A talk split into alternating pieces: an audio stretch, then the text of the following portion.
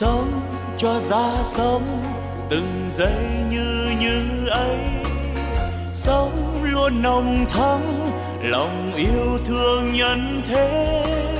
Sống tôi vui sống, nguồn tâm luôn sáng trong. Sống an lành quá, lòng bao dung khắp nơi.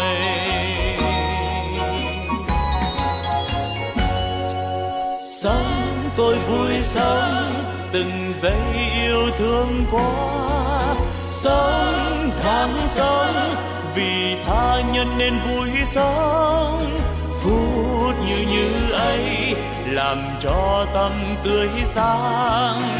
Cái như như ấy, là nguồn tâm sáng soi. La la la la la la la la la la la la la la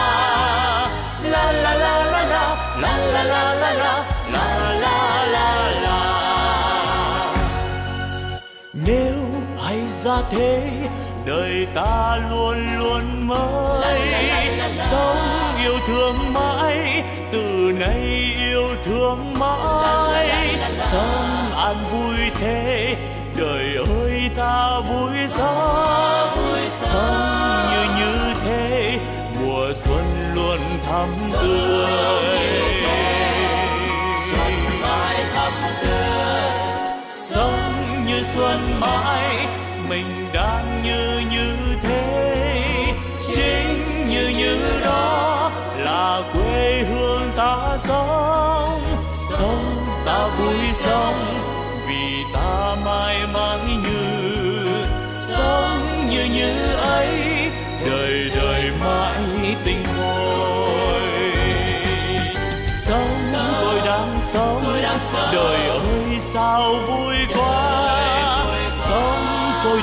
Sống vì đời quá tươi vui, sống như đang sống. Đời vui tươi mãi mãi.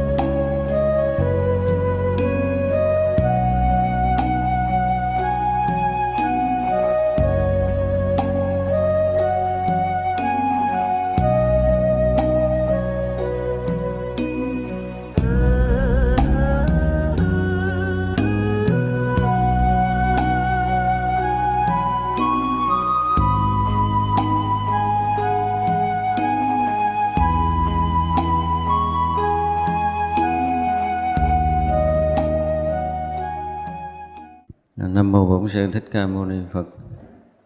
À, thưa hội chúng chiều nay chúng ta sẽ học à, tiếp cái à, phẩm à, thập hạnh và những cái phần thứ ba là những bồ tát vô vi nghịch hạnh. Sáng chúng ta đã học đến cái phần chẳng tự hại và hại người chẳng hại mình hại người cái này nó giống giống như cái nghĩa của cái kinh thập thiện mà hồi xưa chúng tôi đã học. Những gì mình làm mà có lợi cho mình, có lợi cho người, thì cái đó được xem như là việc thiện. Mà làm hại mình mà lợi người cũng xem như đó là việc thiện. Còn cái việc gì mà ở hiện tại mình thấy có có lợi mà trong tương lai có hại thì việc đó cũng không hẳn là việc thiện. Thật tới cái việc mà không hại mình, không hại người, rồi chẳng hại mình, chẳng hại người Hồi sáng chúng ta cũng đã có bàn rồi. Thì như vậy là tất cả những cái người mà gần như trong tâm nó trở thành thuần thiện Thì à, với bản thân của mình những cái việc làm để ờ, cho chúng ta trong hiện tại và tương lai nó sẽ dẫn đến cái sự lợi ích tốt đẹp cũng như khi đối xử với mọi người trong hiện tại và tương lai nó dẫn chứ lợi ích tốt đẹp thì cái đó là, là mới tránh được cái lỗi không hại mình không hại người. Chẳng tự thủ trước. Cái này ờ, hồi sáng mình có nói lướt qua rồi nếu như mình ờ, mình hiểu được mình thấy được cái thân này của mình. Nó là cái đồ vay mượn không có cái gì là của mình hết. Đất nước, gió lửa này gần như lúc nào chúng ta cũng mượn mới ngủ thức dậy, khát nước uống ly cũng là mượn ngồi hồi đói bụng, kiếm gì ăn cũng là mượn đang hít thở đây cũng là mượn hơi ấm nó ngoài tác động để nó giữ được nhiệt là độ cơ thể chúng ta cũng là mượn.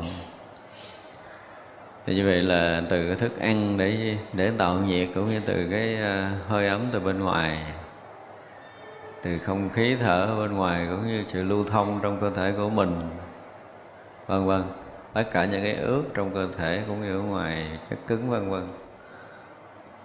Tính ra không có cái gì vốn là của mình nữa Đúng không? nếu mà chúng ta ngồi, chúng ta nghiệm kỹ, thì bản thân này không phải là mình. Đó là một cái sự thật. Bằng cái nhìn, cái hiểu của trí tuệ chứ cái này không cần phải quán không? Không không phải là do chúng ta ờ, khởi nghĩ, do chúng ta tác ý mà nó ra được cái sự thật này. Sự thật này vốn dĩ là như vậy rồi.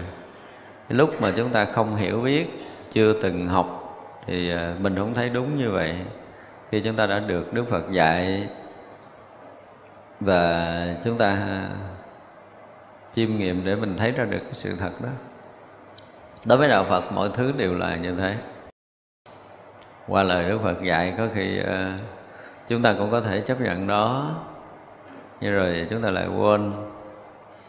Mình được học đi học lại nhiều lần hoặc tự bản thân mình chiêm nghiệm ra để mình thấy được sự thật đó và khi mà mình thấy được sự thật này rồi, mình phải chấp nhận đây là sự thật không thể nào thay đổi.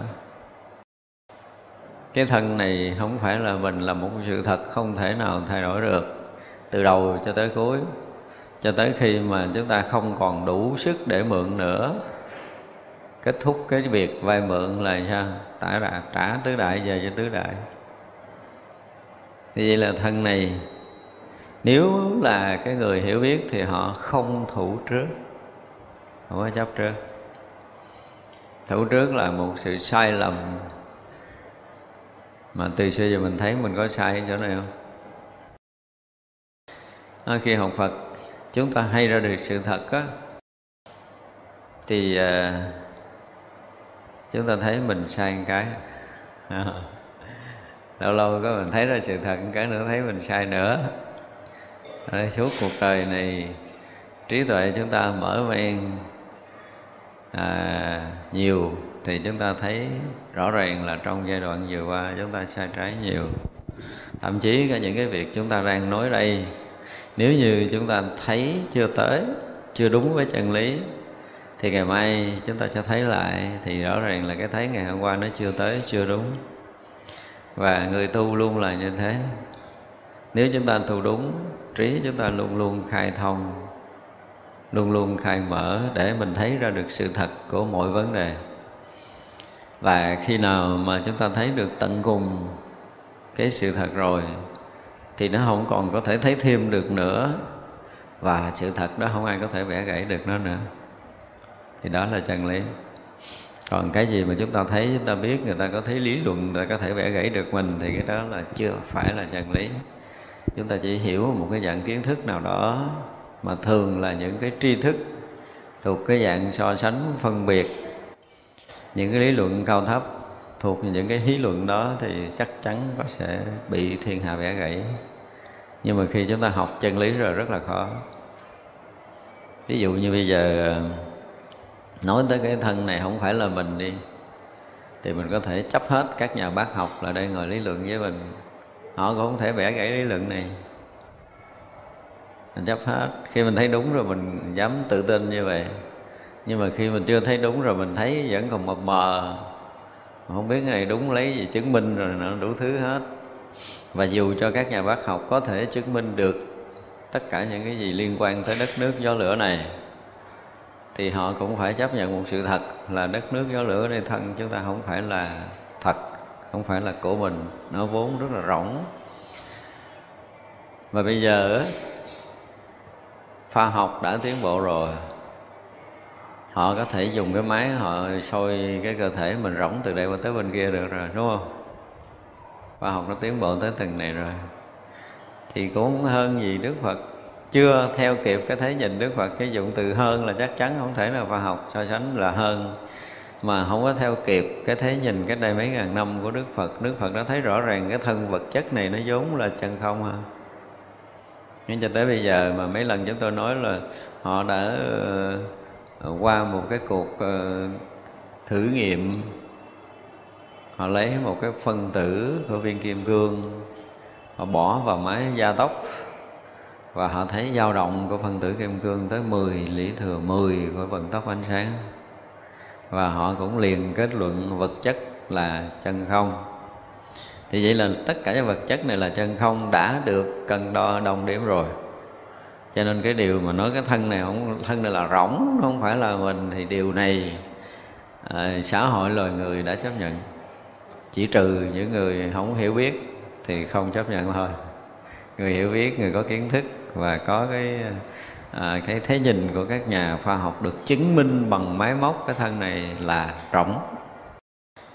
Như vậy là tới chừng nào mình mới biết được cái thân này là rỗng? Chỉ có những người ở trong thiền định mới có thể thấy biết ra. Bây giờ thì nói thân này là rỗng mình không chấp nhận đâu. À, sẽ dĩ mình tin phật cho nên gắn gật đầu. Chứ còn mình chưa thấy được. Mà không thấy không tin không ai rầy mình tức là mình cũng có một cái chút cái tính của khoa học, chừng nào tôi thấy tôi mới tin. Thì muốn thấy chuyện này không có khó. Nếu quý vị có thiền định và quý vị thiền định đúng thì sẽ không khó. Bây giờ nếu mà chúng ta ngồi, nói với chúng ta phải ờ, đi vào con thường thiền định là đi vào con đường của khoa học tâm linh. Chúng ta dùng con đường tâm linh nhưng mà phải có khoa học con đường tâm linh mà lộn xà ngầu không có khoa học là không đúng đâu. Nó khoa học hơn cái gì mà khoa học đang có ở thế giới vật chất này. Do đó những cái bước rất nhỏ trên con đường tâm linh chúng ta chạch một cái là cả gì xong đóng bích cửa trí tuệ chúng ta không biết bao nhiêu đời luôn. Như vậy từ những cái bước cơ bản của thiền học mà chúng ta không có bước thứ tự chúng ta không có làm đúng chuẩn mực từng bước một thì rất khó mà chúng ta có thể đạt được thiền cho nên khi mà chúng ta nghe một cái dòng thiền nào họ nổi tiếng, họ dạy, chúng ta chỉ cần nghe cái cách tu tập của họ, chúng ta xác định cái dòng thiền này bền hay là không bền, chuẩn mực hay là chuẩn mực, đạt tới cái chiều sâu hay là không đạt rõ ràng là những bước cơ bản ban đầu. Tôi nói nếu như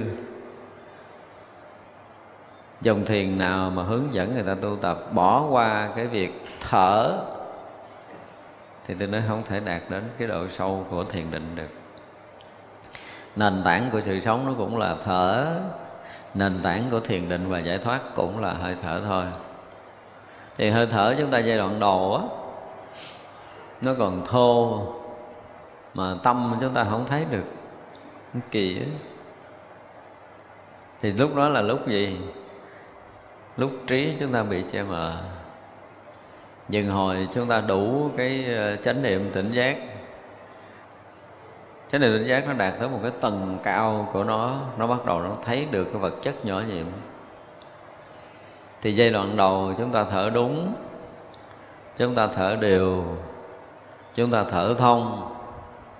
Xong rồi, hơi thở càng thông, càng đều, càng nhẹ. Càng nhẹ, càng đều, càng thông thì nó lại càng rỗng. Và hơi đó nó rỗng thì thân chúng ta cảm giác nó cũng đã rỗng. Hai cái này nó phải đi đôi với nhau. Thở chậm chừng nào, nhẹ chừng nào, thông chừng nào thì cái thân nó càng rỗng chừng đó thân rỗng thì hơi thở càng chậm càng nhẹ, càng nhỏ nhiệm. Nhưng đến một lúc cái thân đã thực sự rỗng rồi, thân cái hơi thở thực sự nó nhẹ rồi, nó thực sự nó thông rồi. Và lúc đó cái chánh niệm tỉnh giác chúng ta đã đạt tới cái đỉnh điểm của nó là nó đủ sáng để nó thấy được hơi thở và lúc đó nó cũng đủ sáng, nó thấy được toàn thân của chúng ta. Bây giờ chúng ta ngồi để chúng ta rõ biết toàn thân trong giai đoạn đầu, cũng như mình biết mình có hơi thở trong giai đoạn đầu. Nhưng bây giờ hồi mình đủ thấy cái thân mình đang ngồi và thấy có hơi thở ra vào.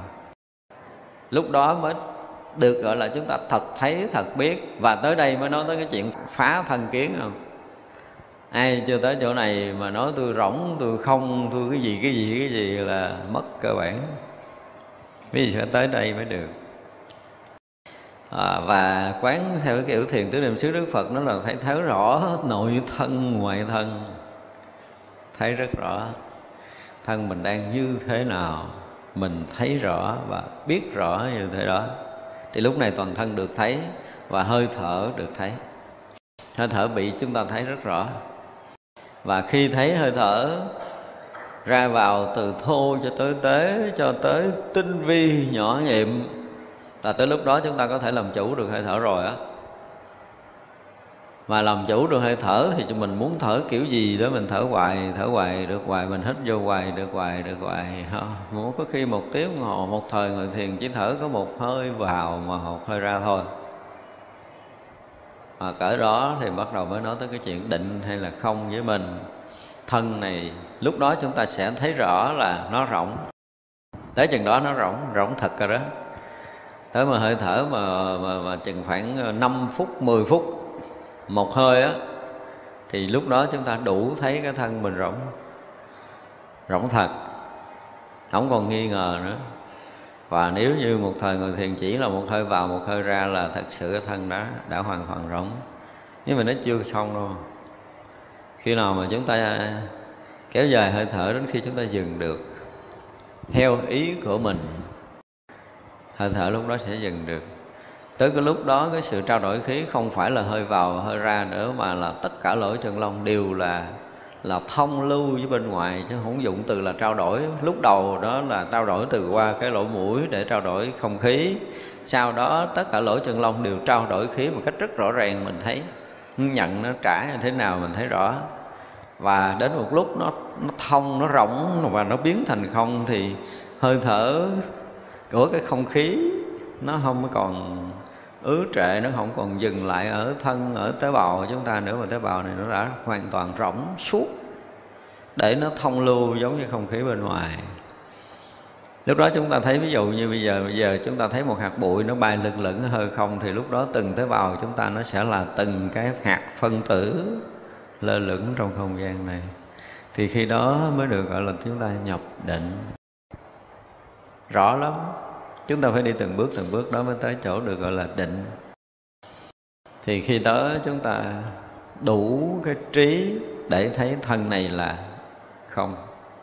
Tới chừng đó mới được gọi là không có thủ trước. Còn trước đó có có nói đi nữa, có ngộ cái lý gì đi nữa, thì chỉ là ngộ lý thôi, chưa thấy đến sự thật. Và không thấy đến sự thật thì không bao giờ hết thủ trước. Đạo phật đến để mà thấy chứ không phải đến để mà không thấy. Cho nên đức phật nói là lão của ta dành cho cái người có mắt để thấy. Thì khi nào có mắt tuệ mới thấy được, chứ mắt phàm lấy gì thấy được cái sự thật này. Do đó, nếu như chúng ta chưa có một lần thấy như thật, thì không cách nào chúng ta sống đúng như thật là không thủ trước. Cái việc không thủ trước là cái việc sống đúng như thật, chứ không phải quán sát và có thái độ cũng như có cái cách sống để không thủ trước, không phải như vậy. Phật không có dạy mình điều này. Cho nên đó nếu như chưa có một lần trải nghiệm được cái sự thật mà đức phật đã nói, thì chúng ta không có thấy đúng cái gì. Và không thấy đúng thì không thể nào sống đúng được. Đây là điều mà người học phật phải biết ra. Dù là không thủ trước ở đây. Ra có nhiều người nói tôi xả ly, tôi không có chấp. Nói thì nghe cho nó vui chứ sao không được đâu. Đừng có nghĩ là mình hiểu, mình không có không có để tâm, mình không có hướng tâm tới việc đó là coi như mình không chấp. Xin lỗi, không phải, không, mình thấy rồi nhưng mà mình không để ý. Có nghĩa là mình đang từ chối cái đang thấy của mình, chứ không có nghĩa là mình không thủ trước. Quý vị đừng có lầm. Ví dụ giờ chúng ta nhìn những cái cảnh phía trước mặt, thì mình thấy, nhưng mà mình không để tâm mình lo, mình chú ý ờ, nghe giảng, đúng không? Thì tự động cái chuyện đó nó, với mình nó không có dính. Cái mình nói tôi không có thủ trước, được không? Không? Quý vị thấy, quý vị từ chối. Thấy là thấy. Ngay nơi thấy là thấy đó. Nhưng mà cái phút mà có, cái vật để chúng ta thấy là chúng ta đã có sự thủ trước ở trong đó rồi có ngã, có pháp rồi. Có ngã và ngã sở rồi. Dù anh có khởi niệm hay không khởi niệm thì anh cũng đã có ngã và ngã sở trong này rồi. Báo cho biết trước một tin buồn. Thành ra nói là tôi không khởi niệm là là tôi không có dính. Xin lỗi á. Ai biết mình không dính chuyện đó à? Ai biết mình không dính? Có ai ở đó để biết mình không dính? Thì ngay cái chỗ mình thấy mình không dính là mình có dính không? Dính rồi nhưng mà mình giả bộ vậy thôi. Cho nên à, có nhiều khi cái người mà họ giận họ giả bộ lòng tỉnh đó đúng không? Thì mình nhìn duyên cảnh mình không dính cái dạng nó cũng giống vậy ức nhưng mà giả bộ lòng tỉnh, đó. thì nhìn cảnh mình giả bộ mình không dính cho dính rồi đây là cái cái sự thật. Chúng ta phải thấy ra sự dướng mắt của mình để thấy rằng mình có thủ trước hay chưa. Thì như vậy là chưa có một lần thấy cái thân này là không thì tôi đố ai mà không thủ. Chuyện mà không thủ trước thân không bao giờ có xảy ra, dù là chúng ta đã hiểu tới vấn đề rồi. Chúng ta có thể hiểu là cái cái cái tứ đại là không, hiểu tứ đại này là rỗng rồi. Nhưng mà sự thủ trước vẫn chưa hết mà chưa hết cái thủ trước có nghĩa là thân kiến chưa được phá. Mà muốn hết thủ trước thì phải phá được thân kiến, muốn phá được thân kiến phải đạt tới cảnh giới thân này là không. Nên ra phá được như vậy mới chứng quả tôi rồi hoàng chứ, đi vô cửa thánh liền tại chỗ. Thì mình muốn làm thánh liền ngay tại chỗ không? Muốn làm thánh liền ngay tại đây thì thân phải là không. Ờ, không có chỗ để chúng ta có thể thủ trước được ở nơi thân mình. Và chúng ta tìm cách để thủ trước nơi thân không còn được nữa. À, khi đến cái cảnh giới đó rồi là một cái sự thật hiện ra. Quý vị không còn cách nào để mình chấp thân được nữa. Muốn chấp thân trở lại không còn được nữa nha. Đây là một cái điều khác biệt của cái người thấy và người hiểu. Dù cả cái thế gian này kêu mình thấy cái thân này là thật trở lại không được vì mình đã tới cảnh giới không thân rồi. Tới chỗ đó mới được gọi là thấy như thật. Thì à, phật có hiện ra nói cái thân mày có thiệt rồi sao mày không tin cũng không tin, lắc đầu không tin chứ đừng có nói ở thế gian. Từ tới lúc đó là lúc mình thấy được tới sự thật. Và thấy tới đó rồi tự động mình hết thủ trước. Và mỗi điều trên thế gian này đều phải là thế. Chúng ta nên biết như vậy như vậy là đó là lý luận theo cái kiểu mà kiểu hơi nguyên thủy, chứ qua còn à, lăng nghiêm thì đức phật nói còn ghê gớm hơn nữa. Lăng nghiêm đức phật nói gì? Tứ đại này giống gì? Giống vậy là như lai, tàn trăm trùng khắp pháp giới. Và gì nữa? Tùy theo nghiệp của chúng sanh mà ứng với cái lượng hay biết của nó. Quá rồi, cái này kiểu này khoa học chịu chết. không? khoa học có thể kết luận vật chất này là chân không vì đức phật nói là tứ đại này là như lai tàn tâm trùng khắp pháp giới nữa là chịu rồi. Cho nên là khoa học không có cách nào có thể theo nổi đạo phật là ở chỗ này. Như vậy là người học phật mà không có trí tuệ để thấy được cái thân này là không, thì ờ, chúng ta không có học phật nổi đâu thân này ban đầu mà chúng ta không phá được chúng ta không có cách gì đi sâu vào con đường của tâm linh. Đây là một thách thức thật sự đối với người tu. Hiểu trên trời dưới đất gì mà chưa có một lần thấy thân là không là biết anh còn ở xa lắm đừng có nói dốc. Không có nói chuyện đó được. Không có nói chuyện sâu được. Thành ra chỉ đơn giản là ra khỏi thân kiểu gì thôi. Ra bằng cách nào ra làm sao như thế nào ra, ra khỏi cái thân này mình sẽ trả lời được, đi rồi nói chuyện sao? Đó thì vậy là nó sẽ thông ở cái bước đầu của cái thiền nguyên thủy Phật giáo là phá thân kiến. Cái bước đầu của thiền tông là phá được sắc quẩn. Hai cái này nó không phá lấy gì ra. Vật chất ra không được, đừng nói chuyện tâm linh. Mà phá được cái thân không này rồi, chưa chứng quả gì thì sinh tử cũng đã được tự tại. Thành ra cái việc tự tại sinh tử không có khó mới bước nhẹ ra khỏi cái thân này thanh tử, tự tại liền sướng vậy đó. Dễ đúng không? Muốn đạt được cái không thủ trước thì chúng ta phải tới cảnh giới mà mình thủ không được. Phải dùng cái từ tới cảnh giới mà thủ không được. Cho nên đến một cái ngày nào đó mình thực sự coi lại tâm của mình thì rõ ràng là mình thủ không được với tất cả mọi điều. Nhưng mà cái người, ví dụ cái người tu thiền, họ ngộ được cái lý vô trụ đi. Dụng từ là ngộ có nghĩa là họ có một cái lần trực nhận ra, nhưng mà không thông qua cái sự hiểu biết của tâm thức á. Thì họ sẽ tới một cái cảnh giới không thủ trước. Không thủ được, cái gì cũng không thể dính được, và họ muốn dính với tất cả mọi thứ, họ không còn cách để họ dính được nữa đây là cũng là một cảnh giới của thiền. Nhưng mà muốn tới đây, thực sự họ cũng đã vượt qua khỏi cái tầng của thấy tân thân trước á. Chứ chưa có như vậy, không có đủ trình độ để thấy như vậy đâu.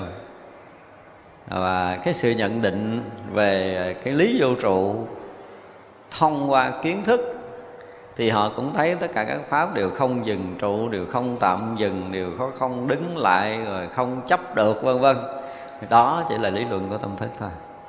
Nên biết như vậy. Cho nên đối với đạo phật là phải thật thấy, thật biết, thật đến.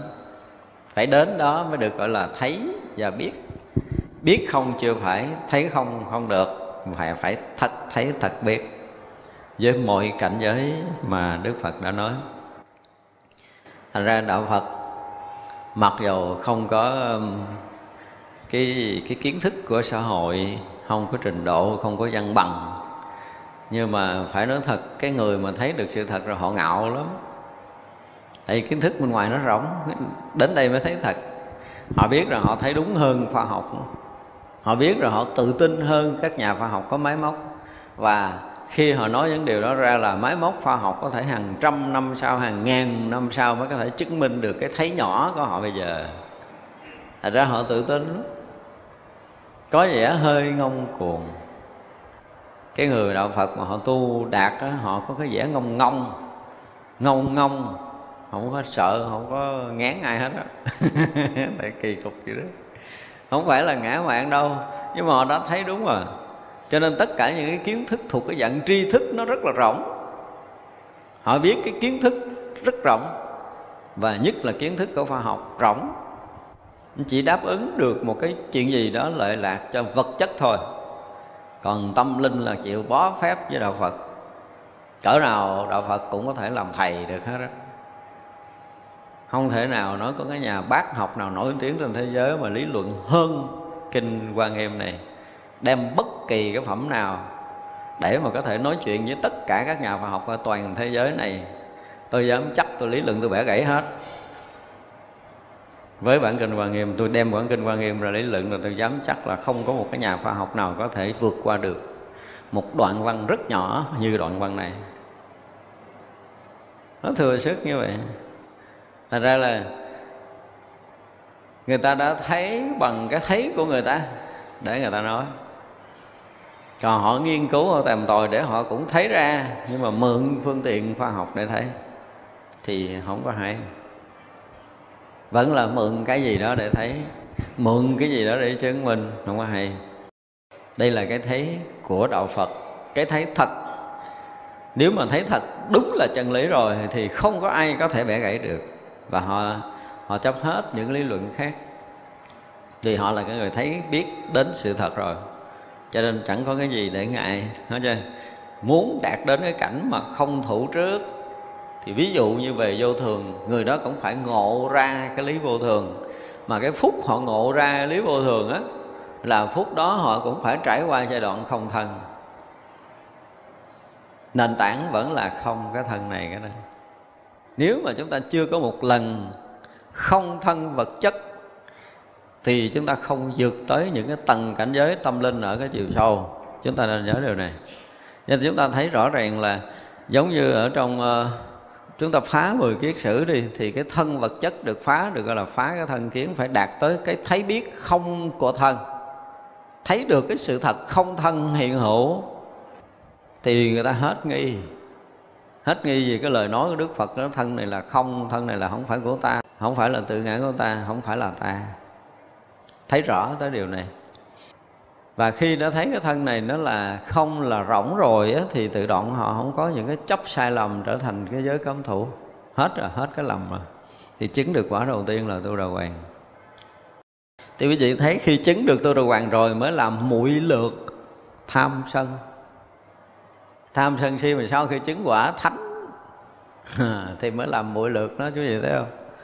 Muốn làm hết được cái tham sân cũng không phải là dễ mà gọi là mũi lượt tức là nó nhẹ đi thôi nhẹ đi cái tham nhẹ đi cái thân chứ cũng không thể làm sạch được. Chứng được tới cái quả thứ hai tu đà hà tu đà hàm rồi đó, hả? Tham sân vẫn chưa sạch. Mũi lượt hết. Thì như vậy là muốn nói tới cái chuyện tâm linh mà chúng ta không trở lại nền tảng của thân để chúng ta phá thì chúng ta chết. Không thể thấy được cái gì đâu. À đến lúc chúng ta phải trở lại đất nói chuyện với đất ăn cơm với đất. Đi với chân với đất cả đó. Rồi lúc đó muốn nhúng chân bay tới cảnh giới nào thì nhúng nhưng mà chưa trở lại đất ha. À, chưa nói chuyện cho nó xong cái thân này ha thì đừng nói công phu sâu. Cho nên ai mà có tu thiền tu mật tu tịnh gì đó không cần biết. Các vị nên trở lại cái sự thật về thân cái đó. Thấy cho hết cái thân này một lần. Nhưng mà một điều báo ha, là trước khi quý vị thấy cái đạt tới cảnh giới không thân, quý vị sẽ trải qua giai đoạn thấy thân và thấy cho tới cái độ mà cái thân này nó trong sáng như pha lê, thật sự toàn thân như pha lê, thật sự. Giống như quý vị thấy cục đá nó đóng băng và đá nó bắt đầu nó tan ra, tan chảy. Thấy rõ lắm nếu mà thân này không được thấy rõ, thì chưa được. Thấy nó trong sạch như pha lê, thực sự thì lúc đó cái tâm này gần như nó cũng đứng theo. Ở cái đoạn đó tâm này nó vẫn vẫn đứng lại, nó không có hoạt động. Cho tới cái thân này là không, thì tâm lúc đó cũng thành không. Một, trong cái đoạn đó là thân tâm nó đều không mà không có nói tới cái chuyện thông khí, không thông khí nữa, không còn khí để thông nữa đâu. Giai đoạn đầu thì thông khí, cho tới đó là hết khí để thông rồi. Thân đã rỗng rồi, thì đến sự hòa quyện thật sự. Đó mới là cái cảnh giới bước ra khỏi phàm.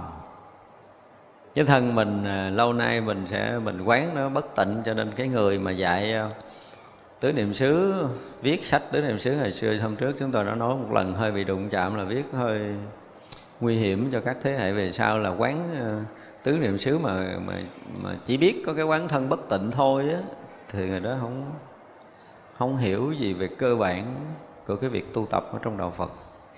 Thật sự khi thấy tới sự thật là thân nó không bất tịnh, trong sáng như pha lê, và nó sẽ biến thành không. Thì khi mà cái thân đã thấy là trong sáng như pha lê để trước phút nó thành không á thì nó hoàn toàn thanh tịnh. Mà câu này Chúa đã từng nói là nếu muốn rước Chúa về nhà phải dọn thân tâm cho cho thanh tịnh. Tâm thanh tịnh không cũng không đủ đâu, thân cũng phải thanh tịnh. Đối với đạo phật trước cái phút mà giải quyết cái thân sắc quẩn này cho thành không thì nó phải trong sạch cái đó. Sự vẫn đục là sự sai lầm từ thân cho tới tâm thì mình phải trải qua mình giải quyết hết tất cả những sai lầm của vẫn đục nơi thân của mình. Đạt tới thân, rộng suốt, thanh tịnh. Mà thấy nó rõ ràng là một khối pha lê thật sự, trong sáng, thanh tịnh thật sự. Chúng ta vừa trải qua cái cảnh giới, không phải trải qua cảnh giới đâu mà cái trí tuệ chúng ta phải thấy được, tức là lúc đó gần như là thân chúng ta nó được thanh tịnh hóa thành ra là nếu như mà ở đây mà nói nó hơi bị đụng trọng một chút, những người mà còn sử dụng những vật chất ô trọc không biết là ô trọc là cái gì, tự hiểu. Thì khó có thể đạt được thiền định sâu, nên biết điều này.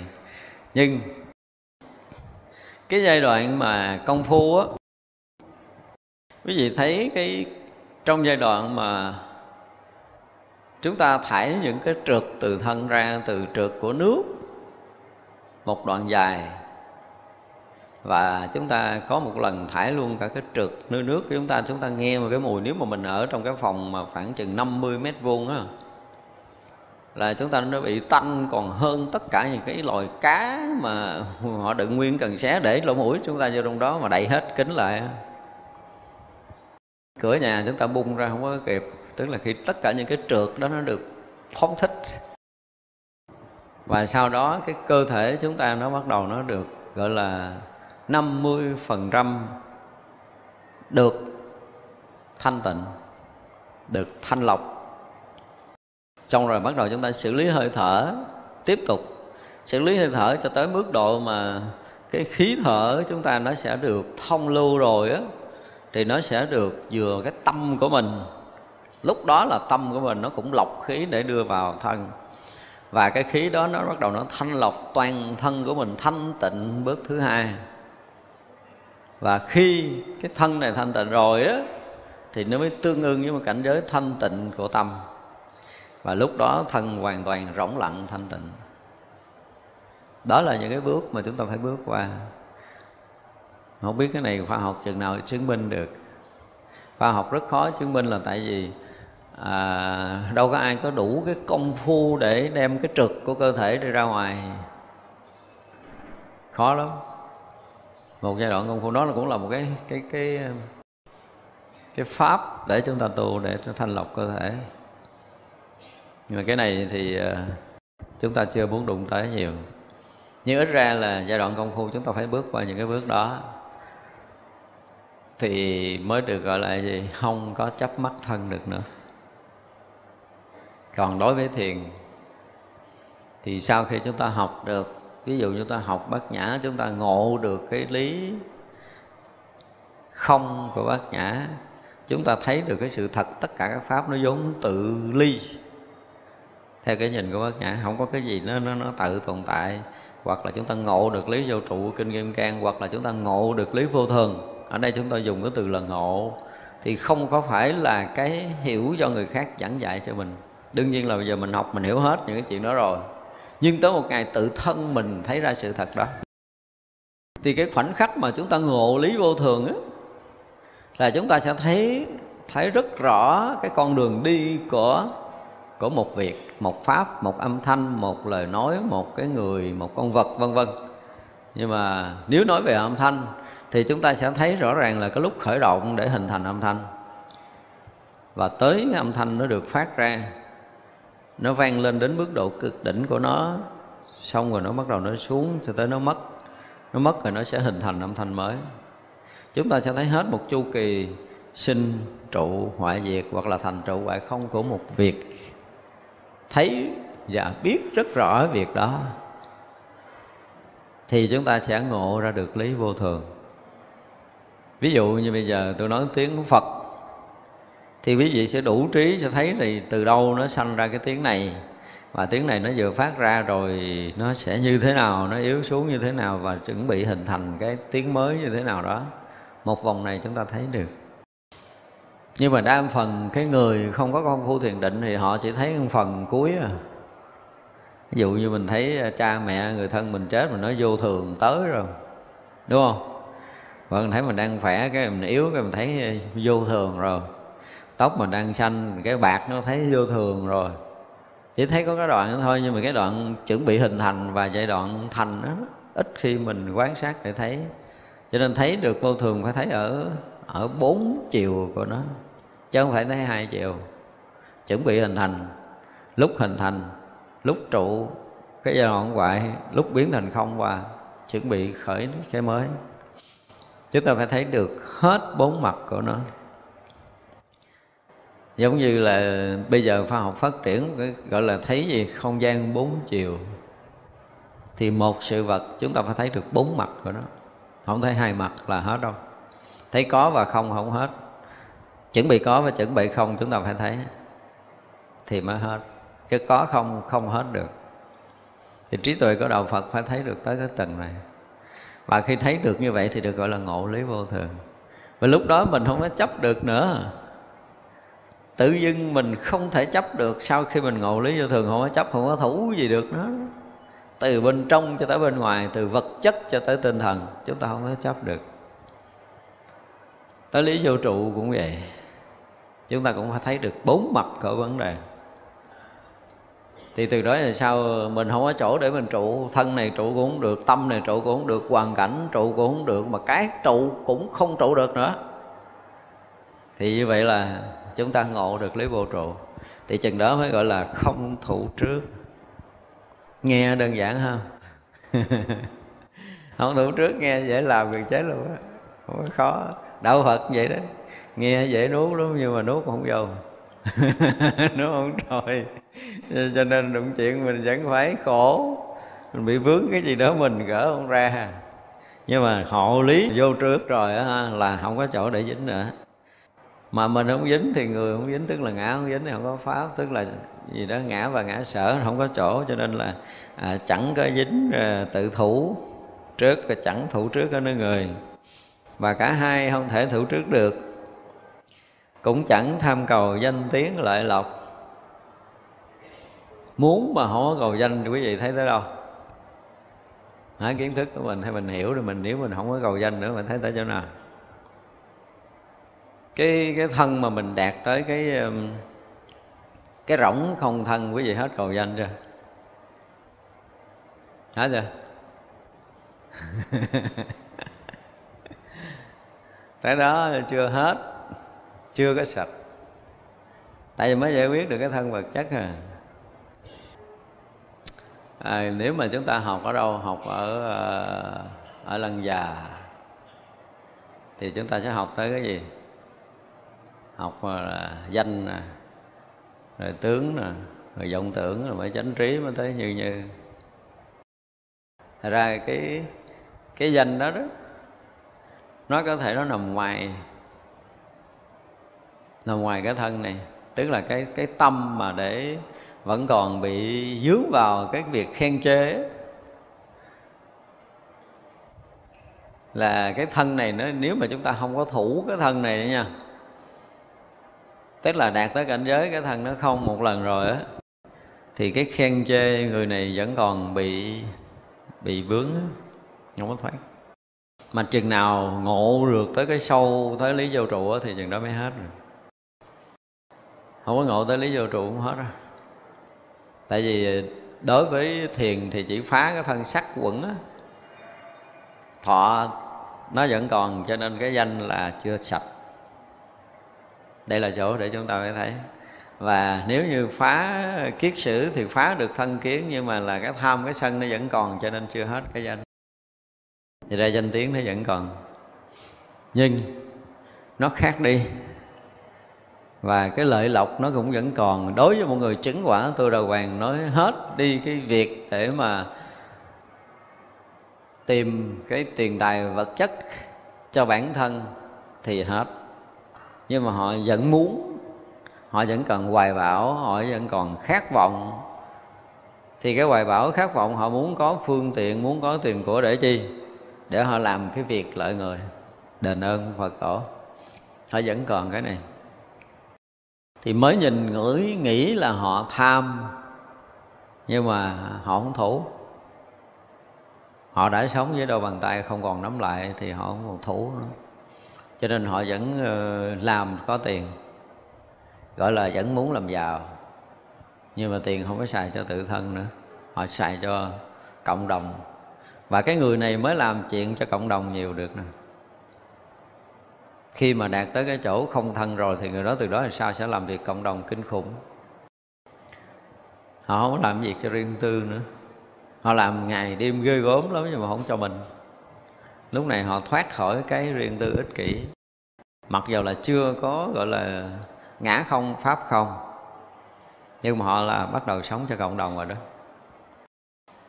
Tới đó mới sống cộng đồng nổi chứ còn chúng ta chưa có một lần thân không đó, sống cộng đồng mệt mỏi lắm. Mệt lắm. Cái thân này còn thiệt trong cái thấy của mình đó ha mình làm lợi ích cho cho người khác cho một người thôi một thời gian chúng ta đã cảm thấy cực rồi nhưng mà khi cái thân chúng ta là không rồi là gần như chúng ta làm sướng lắm, cả đời còn lại thích làm cái việc lợi lạc người khác. Bản thân gần như không còn chú ý tới khác lắm. Thật ra là cái danh tiếng lợi lộc tự động nó cũng biến mất đến một cái độ khi mà chúng ta đã thấy tới cái tầng vô trụ.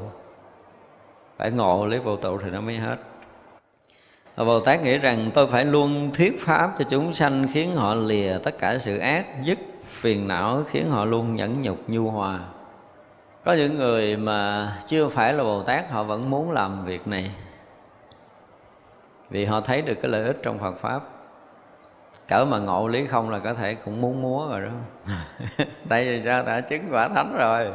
Thì cái việc mà họ còn sống lại là chỉ lợi ích người khác không à cho nên là muốn làm lợi ích cho người này, muốn làm lợi ích người kia, bắt đầu ngay khi chứng quả tu đà hoàng là đã có cái chuyện đó rồi nha.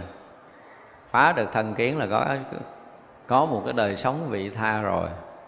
Từ đó về sau cái vị tha càng lúc càng lớn, thì những cái bước trở về sau nó sẽ nhẹ tham, nhẹ sân để chứng quả tu đà hà hoàng, tư đà hàm, cái cái cái ana hàm gì đó ha. Thì cái, từ cái chỗ phá được thân kiến rồi nó mỏng đi cái chiều sâu của nhã ngã chấp. Lần lần thấy ra mình vướng chỗ này, vướng chỗ kia, tới chừng này mới gọi là có trí nè phá được thân kiến, chứng được tới tu đầu hoàng thì bắt đầu được xem như là người có trí rồi đó. Chúng ta lúc này là thực ở trong ngôi nhà tam bảo, không còn lui sụp nữa. Không không đạt tới cái cảnh giới gọi là bồ tát bất thối với vạn lỡ, nhưng không còn lui sụp trên bước đường thánh đạo nữa. Thì bước cửa thánh thứ nhất rồi. Bước vào ngôi nhà của thánh rồi. Không có ra không có lui sụp được đâu. Họ trở lại sanh tử thì họ vẫn thăng tiến. Thật ra khi mà Đức Phật còn tại thế Đức Phật thấy được đệ tử của mình đó, tới chỗ này Đức Phật vui lắm. Tới đây nè mới đó mới là thật là đệ tử của ta. chưa tới đây chưa phải rồi. Cho nên mình muốn muốn mình mà thật là là phật tử. Không thì chúng ta phải phá được thân kiến. À, phá nghi phá giới cấm thủ để bước vào một bước đầu tiên của thánh. Tu đầu hoàng cái đó thì khi đó mình tự hào mình thật là phật tử dòng dõi của phật ở đó bắt đầu ờ, đúng là dòng dõi của phật đó. chưa tới đó thì chưa phải, vẫn còn ở dòng ngoài của tam bảo. Con nhưng mà con rẻ chưa phải con ruột. Nói nghe buồn á, nhưng mà thật sự là như vậy thôi phải chấp nhận điều này thôi.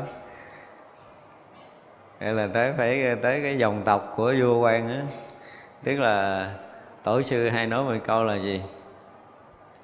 Có cái cái mâm mâm cơm của vua thì có, chỉ có những người hoàng tộc mới biết thưởng thức thôi.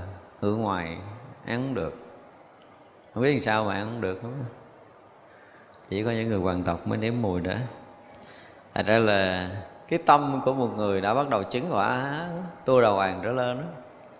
Tức là có một chút chất thánh trong đó. Thì họ bắt đầu làm việc lợi lạc còn chưa có chất thánh trong đó, thì cái việc lợi lạc là việc mưu danh, mưu lợi. Rõ ràng lắm. Ở đây, ở trong chuyên môn, chúng ta có thể nói một câu hơi bị bít lòng đó. Nếu thật sự chưa có chất thánh trong người mình, mà lợi lạc cho nhiều người là chuyện mưu danh, không thoát khỏi cái việc tranh lợi đâu trừ trường hợp đã đã phá được thân kiến rồi á thì cái việc mới gọi là lợi lợi mình lợi người. Còn không là khó lắm. Cái gì cũng vì mình mà làm thôi à. Chứ không thể vì người mà làm được. Trừ trường hợp là tới cảnh giới thoát không thân rồi thì mình mới có thể vì người. Bồ Tát thành tựu nhẫn pháp như vậy, Giả sử có vô số chúng sanh ác đến chỗ Bồ Tát, Đem vô số lời ác mắng nhiếc, Trêu chọc nguyền rủa, Đồng thời cầm dao gậy, đập, chém trải vô số kiếp, không thôi. Bồ Tát bị sự bức khổ vô cùng này Sắp phải chết. Tự nghĩ rằng, tôi nhân sự khổ nhục này nếu lòng động loạn thì là tự chẳng điều phục, tự chẳng giữ gìn, vân vân. Tới đây rồi là cái thù hằn oán ghét của cái việc đánh đập, chửi mắng, nó gần như không còn. Tại tự thân không rồi, cho nên đánh kiểu nào nó cũng đánh vô cái hư không à. Cho nên ở đây dùng dao gậy đi à, đập hoặc là chém không phải một đời một kiếp rồi trải qua vô số kiếp thế đây phải dùng cái từ là Bồ Tát tự nghĩ rằng thì thật sự không phải. Không có nghĩ ngợi nữa. Họ đã tới cảnh giới không, Hoặc là họ đã ngộ lý vô trụ, Họ không còn vướng mắc nơi thân nữa. Ở trước là không còn chấp trước nơi thân nữa, cho nên cái việc của thân này nó băm dầm, nó muốn làm thì nó làm, không có dính. Tại vì sao? Không phải là chỗ thủ trước của mình mà. Cái mà mình đã bỏ, thì họ có băm có dầm, có chửi, có mắng thì có dính gì tới mình không? Không đó là sự thật khi bồ tát đã tới cảnh giới vô trụ hoặc tới cảnh giới vô thường, hoặc là đã vượt qua giai đoạn thân không này rồi, thì họ không có thấy cái chuyện gì dính nơi thân của họ được. Đó là một điều rất là lạ là thấy họ làm gì cũng không dính được. Không cách nào để có thể dán dính nơi họ một chút khổ đau được. Đây là một cảnh giới thật mà một hành giả phải tới. Không có quán, không có nghĩ đâu, ở đây dụng từ nghĩ nó có một cái gì không có phù hợp không có nghĩ, mà phải nói là bồ tát thấy rằng cái thân này khổ nhục khi còn vướng mắc. Khi mình còn vướng mắc nơi thân, thì thân này còn khổ nhục. Nhưng bây giờ thân mình đã ra rồi, mà nó còn vướng mắc nơi thân nữa, cho nên cái sự khổ nhục của thân không đủ sức để làm loạn tâm của Bồ Tát. Chỗ này muốn nói ngon là nói vậy đó chứ còn nếu Bồ Tát nghĩ rằng tôi nhân sự khổ nhục này, nếu lòng động loạn là tự chẳng điều phục, không phải. Cái này là đang quán cái thân là không thì chắc chắn anh không thoát khỏi đâu. Có nghĩ cái gì cũng không thoát khỏi. Nhưng nếu là một người đã thật thấy, thật biết, thì từ khi đã thấy cái thân này là không để không còn sự chấp trước rồi. Đã ngộ lý vô thường để không còn chấp trước nơi thân, đã ngộ lý vô trụ là thà là thoát hết tất cả những sự vướng mắc nơi thân tâm rồi. Thì cái chuyện mà chửi mắng, cái chuyện mà đánh đập liên hệ tới thân là không có chỗ để dính lại. Thì mới thoát ra. Cho nên nói ngon là đây. Vị bồ tát thấy rằng tất cả những sự bức ngặt đấm chém, chửi rủa là không có chỗ để có thể dính lại nơi tâm mình. Nói ngon rồi nói nghĩa đó. Nói cho nó gọn nghĩa đừng có nói lòng vòng. Nói lòng vòng là không có ra. Và rõ ràng cái lý luận này là lý luận không ra tôi rất là thắc mắc trong phẩm này. Không biết như thế nào mà kinh quan nghiêm phẩm này lại có những cái lý luận mà mình thấy không vượt thoát từ cái phẩm từ những cái bài trước cho tới bài này. Tức là trong cái phẩm thập hạnh này chúng tôi không biết là lý do gì. Đang rất là thắc mắc. Vì bản kinh quan nghiêm không thể lý luận lượm thụm như vậy được. Chúng tôi dùng từ là lý luận quá lượm thụm. Của một cái người không có một cái nhìn à, xuyên suốt người ta đã ngộ được lý không rồi, người ta đã ngộ được lý vô trụ rồi, mà còn đó nghĩ rằng nhân khổ nhục nếu lòng bị động loạn thì gọi là không có điều phục. Điều phục gì nữa tới đây mà điều phục? Thân đã ra rỗng rồi, thân này đã là vô trụ rồi, thì lấy gì để điều phục? Khi mà anh có cái nhìn về vô trụ rồi thì đụng ở thân, ở tâm, ở hoàn cảnh là không có. Không có cái này. Cho nên rất tự tại trong cái chuyện mà chửi bới, mắng, nhiếc, sỉ nhục, đánh đập và sống chết của thân khi đã thấy được cái sự thật không vướng mắc rồi, thì những chuyện đó không còn chỗ để dính. Đó, nói thì phải nói ngon như vậy đó. Đã ăn to nói lớn tới đây rồi thì không có nói chuyện lụm thụm nữa. Thấy chưa? cho nên, bồ tát sau khi đã không còn cái sự dướng mắt ở nơi thân tâm của mình, thì cái việc đánh đập, chửi rủa không còn dính nơi thân tâm này. Vì vậy bồ tát không bao giờ bị động tâm với những cái chuyện thuận nghịch ấy. Đó. vậy là kết cái đoạn đó là ngon rồi đó. Chứ thì nói lượm thượm. Thì chẳng điều phục rồi chẳng giữ gìn rồi chẳng sáng suốt rồi tự chẳng tu tập tự chẳng chánh định tự chẳng tịch tịnh tự chẳng ái tích vân vân. Lòng thòng lễn thển dư thừa. Nó có cần thiết vậy đó. Thấy một cái là xong rồi. À, làm gì cũng xong cho nên là nó mới nói cái người đó đủ cái sáng suốt để có thể ờ, trụ vững ở trong cảnh giới không thân không tâm của mình khiến cho mọi cái động loạn của trần gian không còn chỗ dính. Nó lý luận vậy là coi như qua. Chứ còn nếu không á, nói kiểu này nó còn bị gọi là ủng sình quến nước. Ừ, rút chân ra không khỏi cái cái đống bùi nhùi thì bị vướng mắt lúc đó bồ tát lại nghĩ, tôi từ vô thị kiếp, trụ nơi sanh tử, chịu nhiều khổ não. Bồ tát mà nghĩ vậy không phải là bồ tát. Bồ Tát vì cái chuyện khổ não chúng sanh mà đi vào sanh tử, Chứ không phải là tôi bị sanh tử nhiều kiếp tôi bị khổ não. Bồ Tát là một bậc đã giác ngộ vượt ngoài cái chuyện khổ rồi, Vì cái khổ chúng sanh mà ta đi vào trong sinh tử để cứu khổ chúng sanh. Chứ ai mà nghĩ là Bồ Tát tôi từ vô thị kiếp trụ nơi sinh tử chịu nhiều khổ não. Nghĩ đó là nghĩ của người phàm như mình. Còn Bồ Tát không có nghĩ kiểu đó. Bồ Tát phải nghĩ ngược lại. À, Vì cái nguyện độ sanh Cho nên tôi đi vào sanh tử này.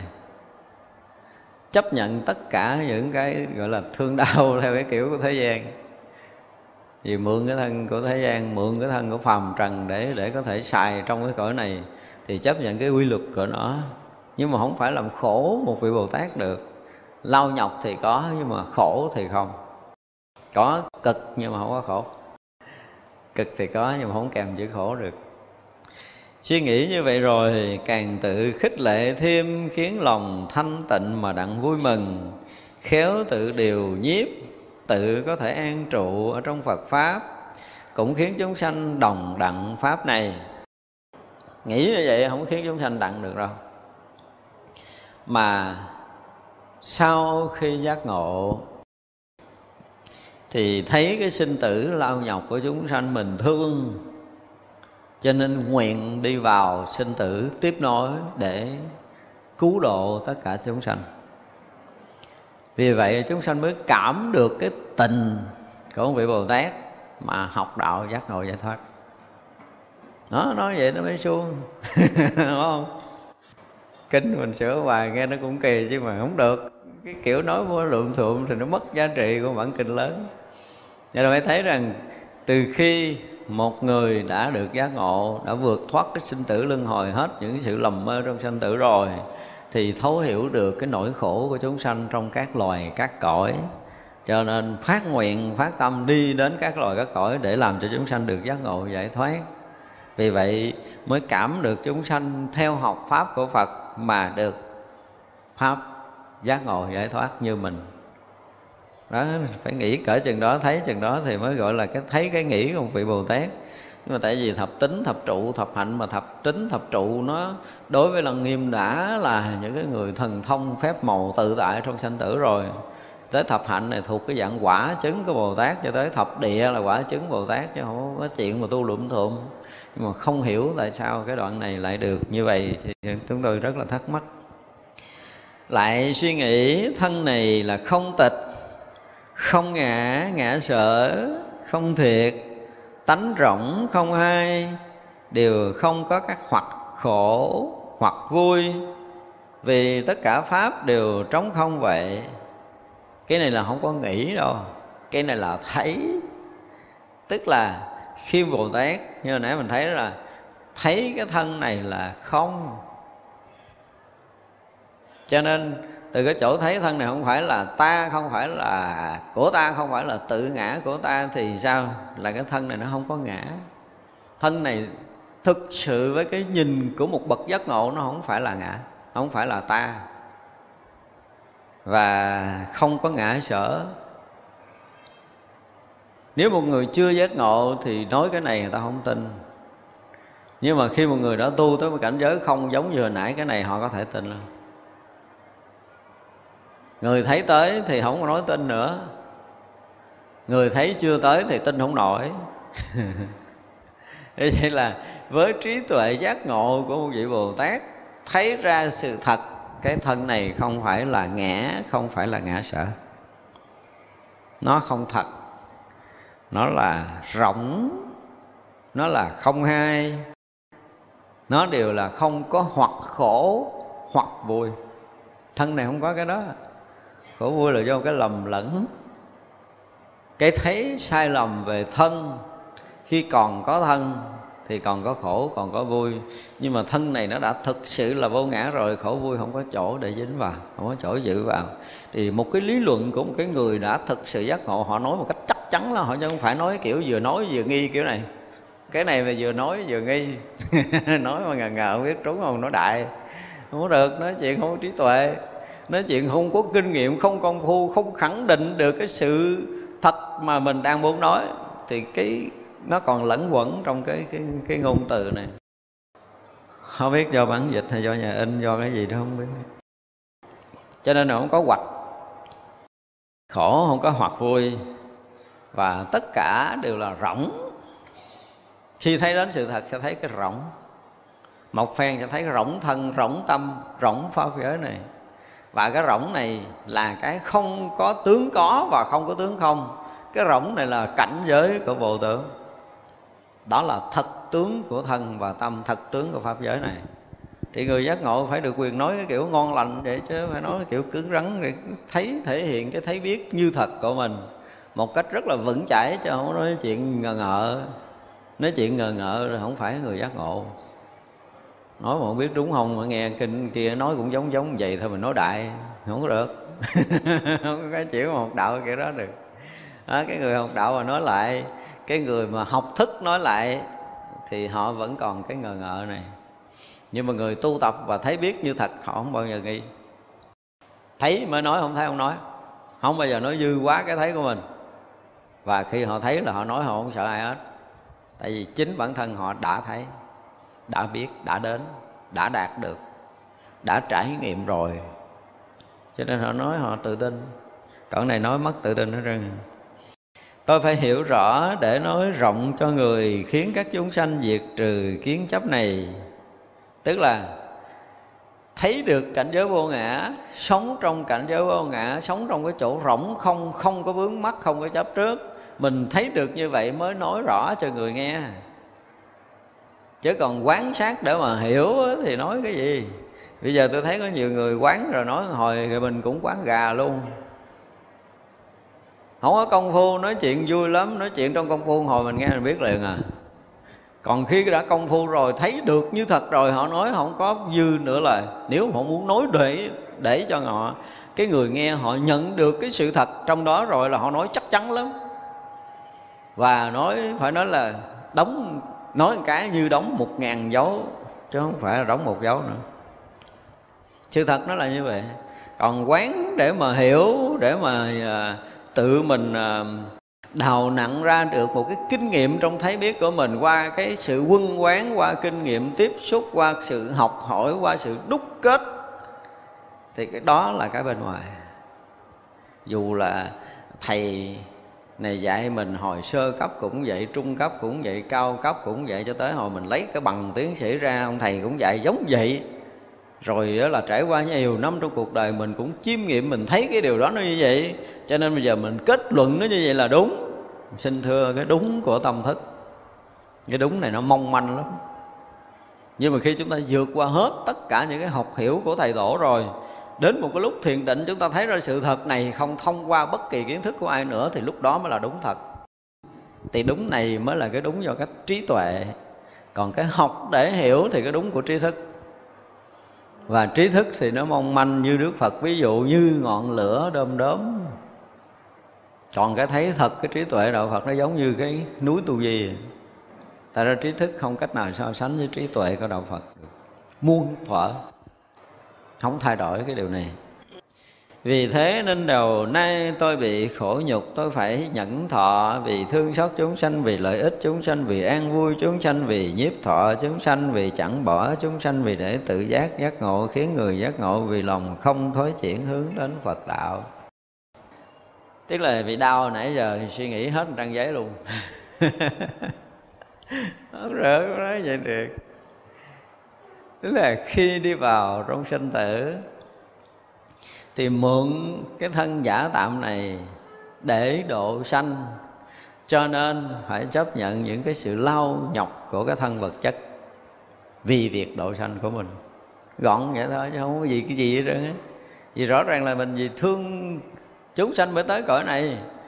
Chứ không thương chúng sanh mắc gì thọ cái thân này cho nó mệt rồi. Nó không phải nói thật gì đó. Do cái lòng từ thương yêu chúng sanh không nở để chúng sanh tiếp tục bị sinh tử, đau khổ nữa. Thành ra phải xuống cái cõi này, đồng sự nhiếp, Sống thành một con người như con người trong cõi này. Phải chịu nóng lạnh, khổ, vui, buồn, thương, giận, ghét Trong cái cõi này. Phải sinh hoạt ăn uống Để chúng sanh thấy mình thật là con người, Để mình nói được tiếng nói với con người. Mà đó là giai đoạn phải trả cái giá, Học lại cái nghiệp người. Nó học á, muốn muốn muốn nổi khùng lên cũng phải học.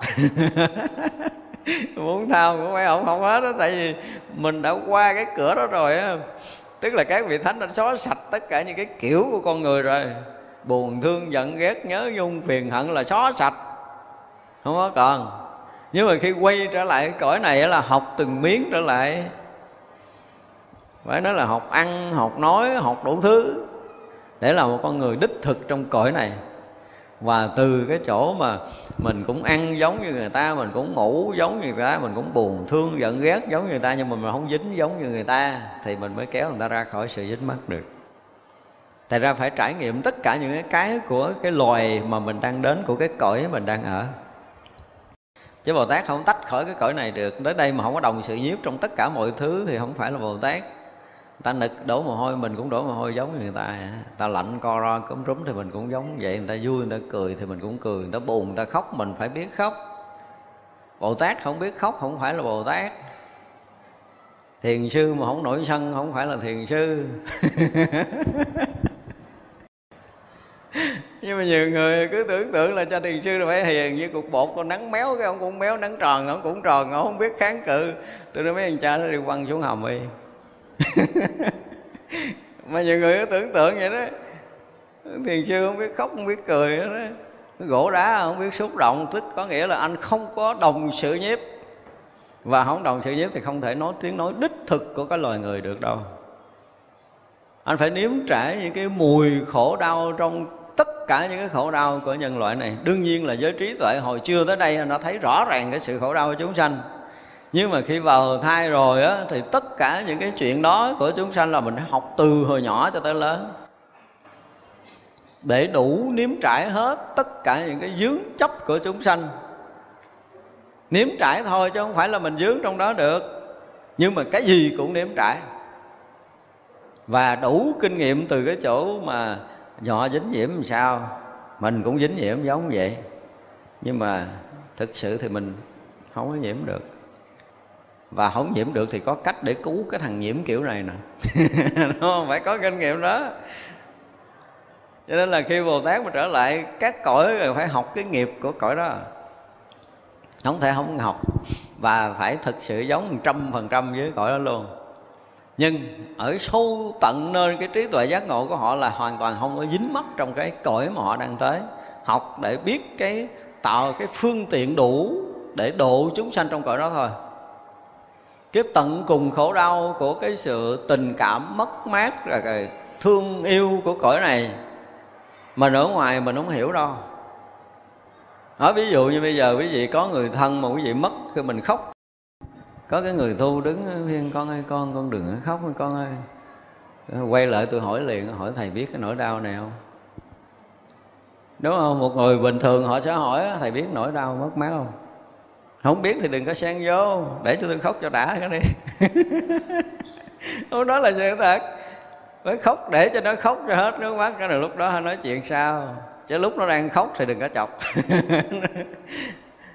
Thật sự khi mà chúng ta ở trong cái cảnh giới đó, đó chúng ta mới thấu được cái sự mất mát cái sự trống rỗng của một con người đang mất mát kia kìa. Và chúng ta thấu được cái điều này thì mình mới thông cảm cả trần gian này, tại sao người ta mất mát người ta khóc? Và lúc đó mình có cách để mình cứu người ta. Mình chạm một chuyện thôi, mình có thể hiểu ra hàng tỷ chuyện trong đó. Chứ nếu mà không có trải nghiệm, không biết gì đâu. Và rất là nhiều người tu là tới chỗ này là phải phải chận lại. xúc động lên, đè nén xuống, đừng khóc mình người tu, mình khóc kỳ lắm mình phải thể hiện mình là người đạo mạo, đạo phong, đạo gì đó. Để cho mình à, à, thể hiện là mình không bị dính mắc ở duyên cảnh, rồi à, là mình không có thấu hiểu mà thực sự cái người đó không thấu hiểu. Mà ở trong cái cảnh giới đó, không có hòa nhập thì không có thấu thoát. Không hòa nhập là không thấu thoát rất là nhiều người không học nổi đạo lý này. Không dám vào. Thì ờ, ở ngoài.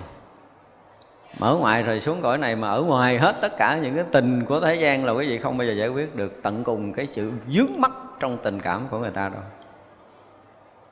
Cái này là cái khó học. Mà gọi gọi là nghịch hạnh rồi là phải học tất cả những cái dính và có cái thoát. Cho nên khen đức phật là phải khen sao? Đức phật biết được dục vị đúng không? Thì vậy là trong giai đoạn làm thái tử, thì thái tử có tình cảm không? Đừng có gọi là thần thánh quá. Giai đoạn còn là thái tử vẫn có cái tình người. Tới hồi chứng thành phật quả mới hết cái tình của thế gian nhưng mà lúc đó còn cái từ bi. Và khi cái lòng từ bi với cái trí tuệ giác ngộ thì họ đã thấu thoát được tất cả những tình cảm thế gian họ đã trải nghiệm. Thì mới đủ phương tiện. Bồ tát đủ phương tiện tự nhiên ở cái cảnh giới trí tuệ thanh tịnh của mình thì cũng thấy hết á. Nhưng mà cái lúc mang cái thân của cái loài, cái cõi đó thì cũng phải thấy bằng cái thấy của cái thân của cái loài, cái cõi đó mới có tiếng nói ở từ đó đi ra. Thường các vị bồ tát luôn làm điều này. Cho nên ở đây không phải quán sát là là suy nghĩ nữa, mà là thấy từ lúc mà mình giác ngộ và bắt đầu đi vào nhân gian. Vì thương xót chúng sanh, vì lợi ích chúng sanh mà mình tới đây. Cho nên đó là vì sự an vui và nhiếp thọ chúng sanh và phát nguyện không bỏ rời chúng sanh mà tới thì vậy nếu mình không có đồng cảm với chúng sanh nói chuyện được không? Ví dụ như hai người ngồi nói chuyện với nhau đi, mình rõ ràng mình mình nhận thấy cha này không biết gì về cái chuyện của mình hết đó chả có nói hay những chuyện lý luận của thằng giả dính gì của mình. Đúng không? Và như vậy thì mình không nghe được, không chấp nhận được cái lý luận anh hay đó. Nhưng mà dính gì tôi? Giống như mọi người nông dân mà nói chuyện là là bay máy bay với người ta hoài. Không được. Nói chuyện phải lội ruộng phải cấy thì sao kìa. Thì người nông dân mới gật đầu chấp nhận. Chúng ta phải có một cái gì đó thật là sâu và thực ở trong cõi giới của loài người. Nhất là những cái cái khó gỡ nhất là trong cái chuyện tình cảm, thương ghét mà cái người bồ tát không có một lần biết được cái chuyện đó trong cõi này và không có cách để thoát ra chuyện đó trong cái cõi này thì không cứu thoát được chúng sanh trong cõi này. Chứ đừng nói vô đây là tôi tôi thoát thoát thoát thoát hết giống như ờ, ở trong thiền sư nó cũng có cái mẫu chuyện là hình như là thiền sư hiệp thiền sư định trên đường đi qua sông. Cái uh, thấy dân họ bắt lưới, họ họ đăng và có con cá từ trong lưới nhảy thoát ra. Thì thiền sư hiệp mới vỗ tay khen cá được thoát lưới ông thiền sư định nói ơi chung như đó phóng ra hay ho gì thà, ở ngoài đó mới hay. Hai người cứ tranh luận hoài để về tới sư phụ sư phụ thấy hai ông này cũng máu quá không ai chịu thua ai sư phụ nói thôi về ngủ đi chuyện mai giải quyết. Cái uh, sáng cái ông sư định ông đâu có chịu nổi. Đắp y quỳ ngay trước cửa thất sư phụ sớm sư phụ mở cửa thất ra hỏi gì con. Chuyện qua sư phụ chưa giải quyết bây giờ sư phụ giải quyết đi. Thì sư phụ trả lời sao không? Đứa nào nóng muốn biết cái đúng cái sai thì đứa đó là đứa sai rồi con à. ra rồi. Ông ông mà thấy cá ngoài lưới là đúng mà sáng ngày ông quỳ trước cửa thất chùa này sai rồi. Còn kia ông thấy đúng, ông mắc mới gì tranh giành với mày ta thấy đúng rồi, ngủ ót tới sáng luôn. Không có cần phải xuống hỏi sư phụ sớm, trong khi cái anh mà thấy con cá ở ngoài lưới mới là đúng. Trong lưới phóng ra là sai. Thì sự thật không phải như vậy. Khi mà người ta ở trong cái cõi này, ở bùng không nhiễm, bùng mới là là quý và ông đã thấy được sự thật này thành ra ông ngủ ót ông đâu thèm xuống trình sư phụ cũng cần hỏi luôn. Cuối cùng cái ông mà sư mà thấy con cá ở ngoài lưới hỏi dính? Khỏi cần phải giải đáp nữa. Sư phụ trả lời câu đứa nào mà nôn nóng biết chuyện đúng sai đứa đó sai mất rồi khỏi hỏi. Đứng vậy đi về. À, thì khi mà thấy đến sự thật người ta sẽ rất là trầm tĩnh. Còn thấy chưa đúng sự thật là lúc nào nó cũng sao? Cũng tranh phần thắng mà muốn tranh phần thắng là sai sâu ở trong tâm của mình rồi không cần phải giải bài nữa. Thật ra khi một vị Bồ Tát mà thấy được cái khổ chúng sanh này vì cái sự an vui chúng sanh nhiếp thọ chúng sanh chẳng bỏ rời chúng sanh đây là tất cả những cái tâm của một vị Bồ Tát khi tới cái cõi của mình. Từ cái lòng từ mà các vị tới đây tôi nói có đôi lúc mình à, mình yên chút á tự dưng cái cái từ ngữ của bồ tát. Mà mình hiểu được mình có một cái sự rung cảm kỳ lạ lắm. Không biết làm sao lại có một số học giả nó chê cái từ bồ tát này. Nó nói là ở thời à, à gì phật giáo nguyên thủy không có bồ tát. Tôi nói thì đúng rồi lúc đó có phật đâu cần nói bồ tát làm chi. Nhưng mà qua thời phật phải nói bồ tát. Tức là những vật giác ngộ thay phật đi cứu độ chúng sanh thì đã tạm gọi là bồ tát. Nhưng cái thời đức phật có đức phật hiện hữu nói bồ tát cũng thành thừa nhưng mà sau thời đức phật là từ ngữ này phải có? Và thực sự có những cái lúc mà mình à, mình yên tâm mình nó tương đối lắng động, mà mình nghĩ đến các vị bồ tát, mình nghĩ đến những cái hạnh nguyện của bồ tát, tự nhiên mình cũng xúc động, mình khóc nó lạ lắm, cái tình của mình đối với các vị đã tới cứu độ mình, đã tới giúp đỡ mình, đã bao che dìu dẫn mình, nó có một cái gì đó nó sâu lắm mình rất là xúc động với những cái chuyện này. Mỗi khi mà cái từ bồ tát nó được vang nơi tâm của mình nó là một cái gì á một cái hình ảnh đẹp những cái công hạnh tuyệt vời những cái sự cứu độ chúng sanh của các vị lớn lắm. Cho nên chúng ta đọc tới những cái chỗ này chúng ta thấy vì nè, thứ nhất là vì thương xót chúng sanh mà tới đây. Không thương xót mình không tới đâu. Cực lắm cõi này cực mà nói gì nó ta bà phải nói là cực khổ vô cùng đó vậy mà các vị phải xuống, chứ còn thực sự với riêng bản thân của vị đó, họ tự tại ngao du khắp thập phương thế giới này, không có cái gì ràng buộc hết á. Không có cái gì ràng buộc được đâu. Vậy mà xuống phải thọ thân người. Mấy chục năm, sình lên xịt xuống, lên rồi xuống chó, cực khổ lao nhọc đủ điều. Để nói được tiếng nói của loài người mà độ thoát chúng sanh trong cõi này thì thấy rõ ràng là cái câu đầu tiên nếu chúng ta hiểu thì chúng ta sẽ nghe cái sự rung cảm từ sâu nơi tâm của mình là vì các vị thương xót mình mà tới đây. Mà rõ ràng là các vị quá thương xót mình.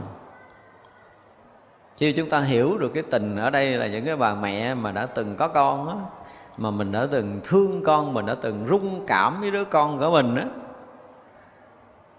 thì những người đó sẽ hiểu được cái tình của ông bồ tát thương chúng sanh các vị còn thương hơn như vậy nữa. Mình cái nghiệp đời này sanh đứa con mình thương qua đời sau mình đâu có gặp nó, rồi khi mình quên trong sanh tử. Thấy chưa?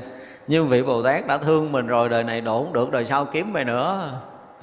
Đời sau kiếm nữa. Kiếm cho tới khi nào mà được giác ngộ mình thành phật, rồi bồ tát mới yên lòng cho một chúng sanh mà họ đã từng thương quý. Nó sâu lắm. Đó là trước mà mình nhớ, mình đọc cái câu mà gì? Các vị phát nguyện để làm gì? Để thành tựu một chúng sanh đó. Cái câu đó hay lắm. Mà khi nào mà chúng ta đọc tới câu đó mà chúng ta cảm thấy mà rung cảm xúc động tràn dân đó, chúng ta biết là mình hiểu nổi cái cái cảnh cực khổ của một người làm thành tựu mình. Mình à, đã từng là một người hư đốn trong đời này thôi nha. Mình đã từng là những người sai lầm được gặp một vị thầy giỏi mà uống nắng mình cho tới một ngày mình thành tựu, mình là cái người trở thành đức độ, thì ờ, cái ơn của thầy nó lớn lắm. Một đời thôi là chúng ta đã thấy nó thành núi thành non rồi. Vậy mà bồ tát phát nguyện thành tựu mình. Thành tựu mình không phải là thành tựu sự nghiệp trong một đời mà thành tựu mình có nghĩa là mình được thành phật lần thì từ lúc mình chưa biết đạo phật là cái gì, dìu dẫn mình đi, nâng chân đỡ bước, dạy mình từng lời, từng chữ, từng câu, chỉ mình từng cái cách lại phật tụng kinh ngồi thiền. Những cách sống và cái cách thành thiền như thế nào để mình lớn lên trong phật đạo ra làm sao để mình chứng được quả này, rồi dẫn mình chứng được quả khác, vân vân. Cho tới chứng được phật quả là trải qua hằng hà, xa số kiếp như vậy. Vậy mà phát nguyện thành tựu cho mình thế gian không có cái tình nào cũng vậy nổi. Chỉ có những cái vị bồ tát mới có thôi. Cho nên đến đây chúng ta thấy nó đọc một cái câu mà mình thấy thực sự trung cảm là vì thương xót chúng sanh mà tới nơi đây. Không thương xót mình không tới đây thật á. Ngày nay mà mình biết được một chút xíu đạo phật là vì sự thương xót của chư bồ tát, chư vị thánh hiền. Nếu các vị không thương xót mình, sao đức phật cắt cập mình không biết gì tới giờ này đâu ngay cả trong thời đức phật, những vị đã được biết. Nếu không nhờ sự thương xót các vị thánh chúng thì cũng xong luôn. Đâu có lan truyền. Chỉ vì các vị thương xót mình, cho nên giáo lý của đạo Phật mới được lan truyền tới bây giờ. Mà chúng ta nghĩ, càng nghĩ càng thấy xúc động. Từ cái thời không có chữ viết, các vị phải học thuộc từng lời của đức phật dạy truyền từ đời này qua tới đời kia, đợi một đệ tử nào mà tới đây nó học thuộc cái này tao mới truyền cho mày. Đúng không? Ở xưa có rất là nhiều cái đạo tràng. Các vị muốn truyền cho một người đệ tử mình là phải học thuộc tất cả những lời đức phật dạy. Thì cái lúc chưa có chữ viết, lấy gì để lưu lại? Không học thuộc, lấy gì truyền đời? Rồi tất cả các vị đều phải học thuộc. Nghi thời đức phật thì sau cái lần kiết tập kinh điển là 500 vị tỳ kheo a la hán của đức phật đã thuộc rồi nhưng mà sau đó là 500 vị đã truyền 500 đệ tử, cứ 500 vị truyền 500 đệ tử, mỗi một đời như thế. Thì cái công của các vị rất là lớn. Nói một đời này thôi, để bây giờ mình được học Phật pháp là nghĩ tới là mình đủ để có thể cúi đầu bất kỳ ở nơi đâu để đảnh lễ các vị rồi. Huống chi là mọi người phát nguyện nguyện thành tựu tất cả chúng sanh. Trời lúc đầu đọc câu đó mình thấy nó thường, đúng không? Ngồi nghiệm nghiệm nghiệm riết mình thấy quá. Tâm lượng quá lớn của vị bồ tát mới có đủ cái phát nguyện này chứ nhỏ, không phát nguyện được. Thành ra mình thấy cái từ gọi là thương xót chúng sanh là cái từ mình dễ nghe, dễ hiểu và dễ cảm nhất á. Mà cái này là cái chuyện của tất cả các vị bồ tát làm. Không có vị bồ tát nào không có cái tâm từ để thương xót mình hết nữa vì thương xót mình cho nên rồi là phải chịu một số những cái lao nhọc ở trong cái cõi của mình. Ở đây không phải là khổ mà dùng, chúng ta phải dùng cái từ là lao nhọc chứ không phải khổ nhọc. Lao nhọc chứ không có khổ đâu. Thật sự thì các vị có tới đây nữa, các vị cực thì có, nhưng mà cái khổ như cái chúng sanh khác vì cái sự vướng mắc thân tâm không có, nhưng mà cực. Trải qua những cái cái cái cái giai đoạn sống của cái xã hội loài người của mình là mình cũng đủ hiểu cực cỡ nào để có một cái ngày mà thực sự mình nhìn thấy một cái số người á tự động mỗi tối mình đã chuẩn bị tắm rửa sạch sẽ mình mặc cái áo lên cái mình à, đốt nhang mình lễ phật mình ngồi thiền. Cái cảnh đó thì mình thấy nó chưa có cái gì mặc dù người đó chỉ biết làm chứ chưa có phải là người ngộ đạo chưa có nhập định được. Nhưng mà nhìn thấy cái hình ảnh đó đó là đủ để có thể thấy là cái người này đã nhờ cái sự giáo dưỡng của chư đại bồ tát nhiều kiếp rồi. Mỗi đêm mình chuẩn bị như vậy á là nó gần như đã dụng từ là thuần thục à thì không ít đời mà chúng ta làm được chuyện đó đâu. Rõ ràng là nhiều đời lắm rồi. Thì đó là chúng ta cũng nên mừng đó, mình đã được thuần thục rồi mặc dù chưa hiểu được cái gì, chưa hành được thiền giống như đức phật dạy, chưa đạt được cái định sâu, nhưng ít nhiều mình cũng cảm giác cái đó nó là một cái gì nó quý hơn là ngồi tám. Đúng không? Chứ còn người ta tám thấy nó đã miệng hơn. Nhưng mà lúc đó có một người ngồi yên lặng, hít thở, đủ à. Thành ra gọi là gì đó, giữa cái cái cái cái ngọn lửa dục mà có gì, có đói sen nó nở, nó sen đó mới quý có sen nở trong bùn chưa quý đâu. Trong cõi dục này mà có một người tọa thiền thì nó quý hơn là sen nở trong lửa nữa. Thì đó là những điều quý mà thể hiện cái cái cái quý đối với cái đạo giác ngộ giải thoát của mình, mặc dù mình chưa có đạt cái gì, nhưng mà đó là những hình ảnh đẹp. Đối với trần gian cái đó đẹp. Như vậy là mình nhờ cái sự thương xót của Bồ Tát xuống đây, nó dìu dẫn mình bao nhiêu đời kiếp để đời này mình à, mình biết người thiền, mình biết tụng kinh, mình biết lễ Phật thì cái điều đó quý lắm rồi. Mình nếu mà không có các vị tới đây chưa chắc giờ này mình biết chuyện này. Phải nói ngược lại như vậy là nếu không có các vị mình không có không biết đâu. Thì cách Phật mấy ngàn năm rồi đã quá xa với Phật rồi mà bây giờ vẫn còn thì đó là một cái điều cao quý mà đó là công lao khổ nhọc của các vị Bồ Tát chúng ta phải thấy rõ điều này vì lợi ích vì an vui cho mình mà các vị tới. Không có việc khác. Cho nên mà lỡ mà mình uh, xui mình gặp Bồ Tát mình chơi không có bị lỗ. Vì sự lợi ích của mình mà họ tới. Cho nên trước sau mình cũng được cái lợi mà mình không biết là được cái lợi gì. Mình gặp các vị là chắc chắn phải được cái gì đó chưa biết. Vì cái mục đích họ tới với mình là vì lợi ích cho mình vì sự an vui của mình mà họ tới đây. Cho nên chơi với họ bảo đảm không lỗ đó là cái điều chắc như vậy. Thành ra gặp cái người nào mà hứa là chơi với mình, đừng có sợ lỗ là coi chừng đó là bồ tát đó đúng không? Chơi với mình thế nào cũng được, cái này cũng được, cái kia. Nhưng mà chắc chắn là cái mặt tinh thần chúng ta sẽ có một cái gì biến chuyển. Nếu mà trong đời này chúng ta gặp một người có đạo, thì trước sau chúng ta sẽ được học hỏi rất là nhiều cái điều ở nơi họ. Cho nên là các vị vì lợi ích, vì an vui của mình mà tới vì nhiếp thọ chúng sanh, tức là vì nhiếp phục cái gì? Cái tà tâm, cái sái quấy của mình. Vì muốn cho chúng sanh ở trong Phật pháp, muốn thọ, muốn nhận mình ở trong cái dòng của tam bảo mà các vị tới. Cho nên mà ra đời à, trong cái cái cái thế kỷ này, mà chúng ta vẫn còn quý Phật, chúng ta vẫn còn kính tam bảo rồi chúng ta vẫn còn có cái tâm hướng đến giác ngộ giải thoát. Thì phải nói là các vị cũng đã cực với mình nhiều đời, nhiều kiếp lắm rồi. Đời này mình ra mình được ngồi để mình nghe pháp, mình được ngồi để tụng thời kinh. Mình được lắng tâm trước cảnh giới thanh tịnh, mình được an lạc một chút nào đó. Rõ ràng là cái ơn phước các vị lớn lắm. Chúng ta nghiệm lại đi, chung quanh chúng ta còn có rất là nhiều người, họ không hiểu, họ không tin, họ không biết, thậm chí họ còn phải bán khùng nay đi chơi vui còn chết đi chùa lại vậy? Đúng không? Chúng ta có nghe câu đó không? Nhiều người nói hoài. Mà hồi đó chúng tôi nhớ hồi còn nhỏ đi chùa, mấy ông bạn tôi cũng chửi tôi cái giọng đó rất à.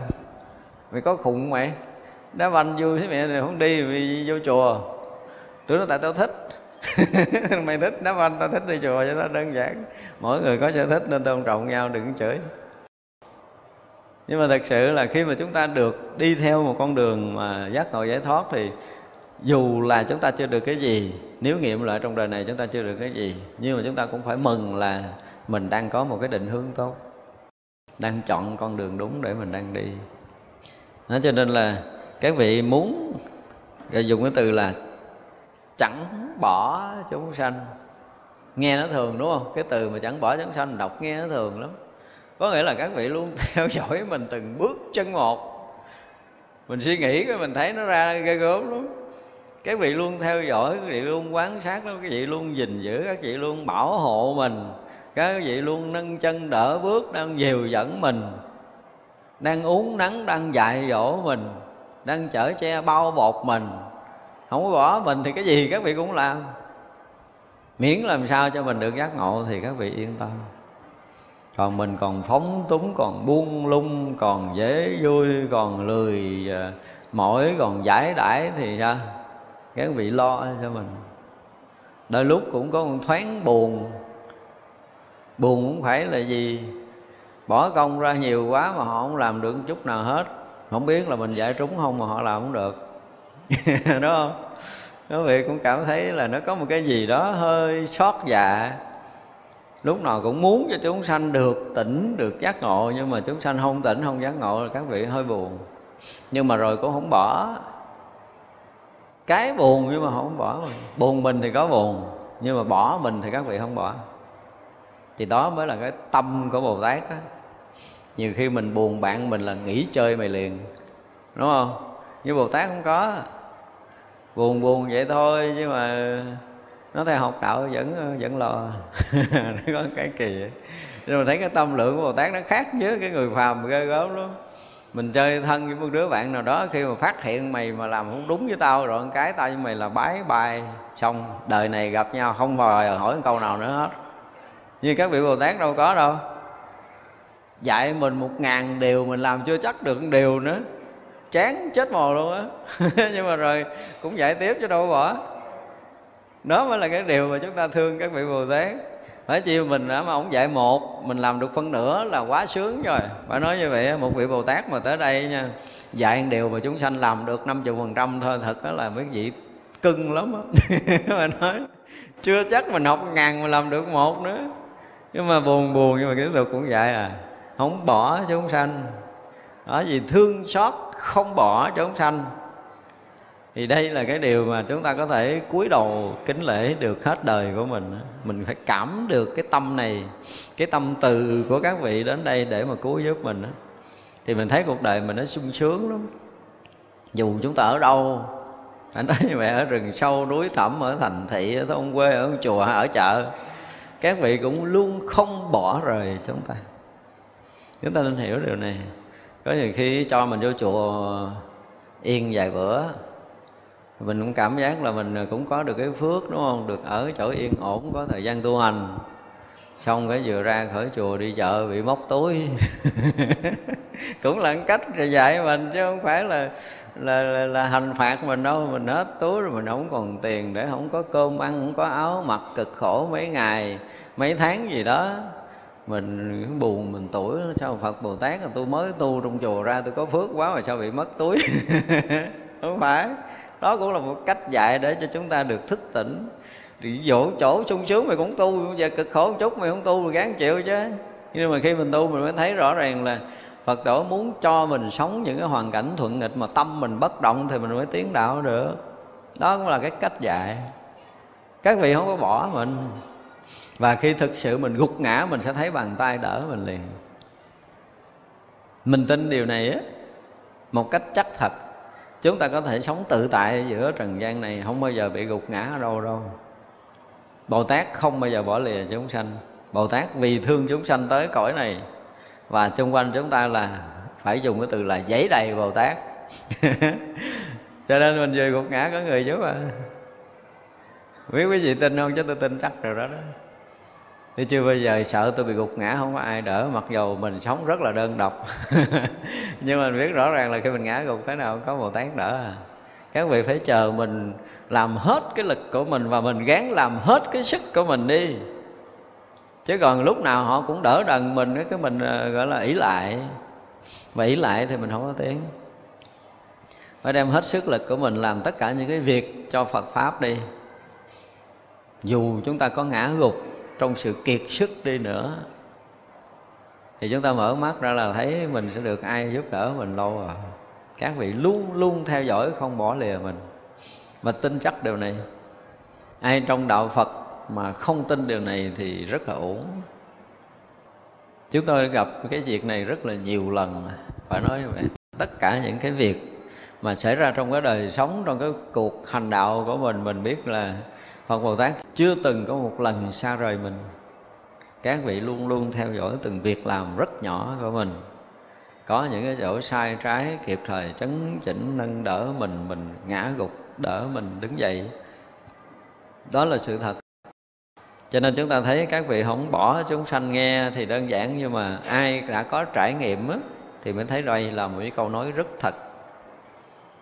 Từ ở cái cõi thanh tịnh các vị tới đây và trông coi, phải nói là trông coi mình còn hơn bà mẹ, trông coi mấy đứa nít mới tập đi. Có đôi lúc tôi tưởng tượng vậy đó. Cái vị bồ tát theo dõi mình, giống giống như tôi nhìn mấy bà mẹ tập cho mấy đứa con đi thả tập đứng chừng bước, hai ba bước, ngã chụp liền vậy đó.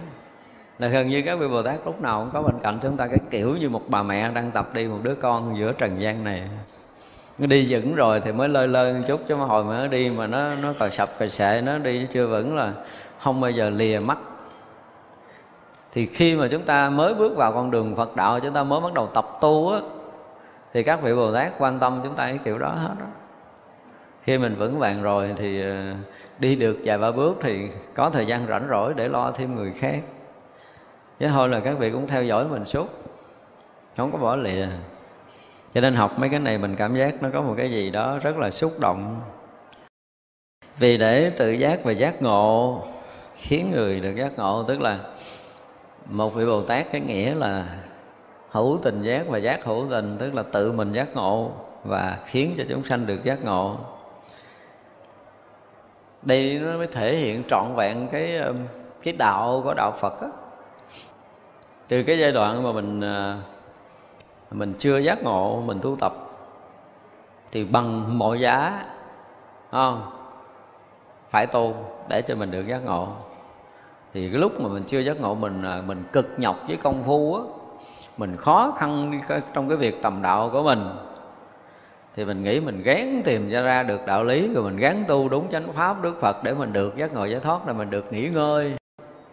Trong tâm mình nó là như vậy vượt hết những cái khổ là tôi nghĩ một chút cho nó đã, nó nhọc niết bàn hay là làm cái gì đó cho nó yên cái đi, chứ bây giờ nó động loạn, nó đau khổ quá, nó bất an quá rồi. Vậy mà tới hồi giác ngộ rồi, không có nghĩ được một giây nữa. Nhìn thấy nó quá nhiều đi. Chúng sanh nó khổ đủ điều hết, chậm cái là nó bị khổ gục, ngã, chậm cái là nó ngã đổ, chậm cái là nó khổ thêm. Các vị không có kịp để làm. Thành ra cuối cùng rồi giác ngộ cũng không có nghĩ. ra là các vị bồ tát khi giác ngộ rồi là muốn cho chúng hữu tình được giác ngộ. Tâm đó luôn luôn phải có với tất cả những người được giác ngộ. Cho nên đó là hồi chưa giác ngộ thì không ngơi nghỉ, mà giác ngộ rồi cũng không có chút nghỉ ngơi nào. Còn cực hơn nữa. Nếu mà nhìn theo cái góc nhìn thế gian là rất là cực nhưng mà các vị luôn luôn không bỏ rời chúng sanh, luôn luôn thương xót chúng sanh, muốn cho chúng sanh được giác ngộ giải thoát. Thì đó là trí tuệ và lòng từ của một cái bậc giác ngộ. Vì lòng không thói chuyển hướng đến đạo phật, đây mới là cái sự thật ở trong tâm nguyện của bồ tát.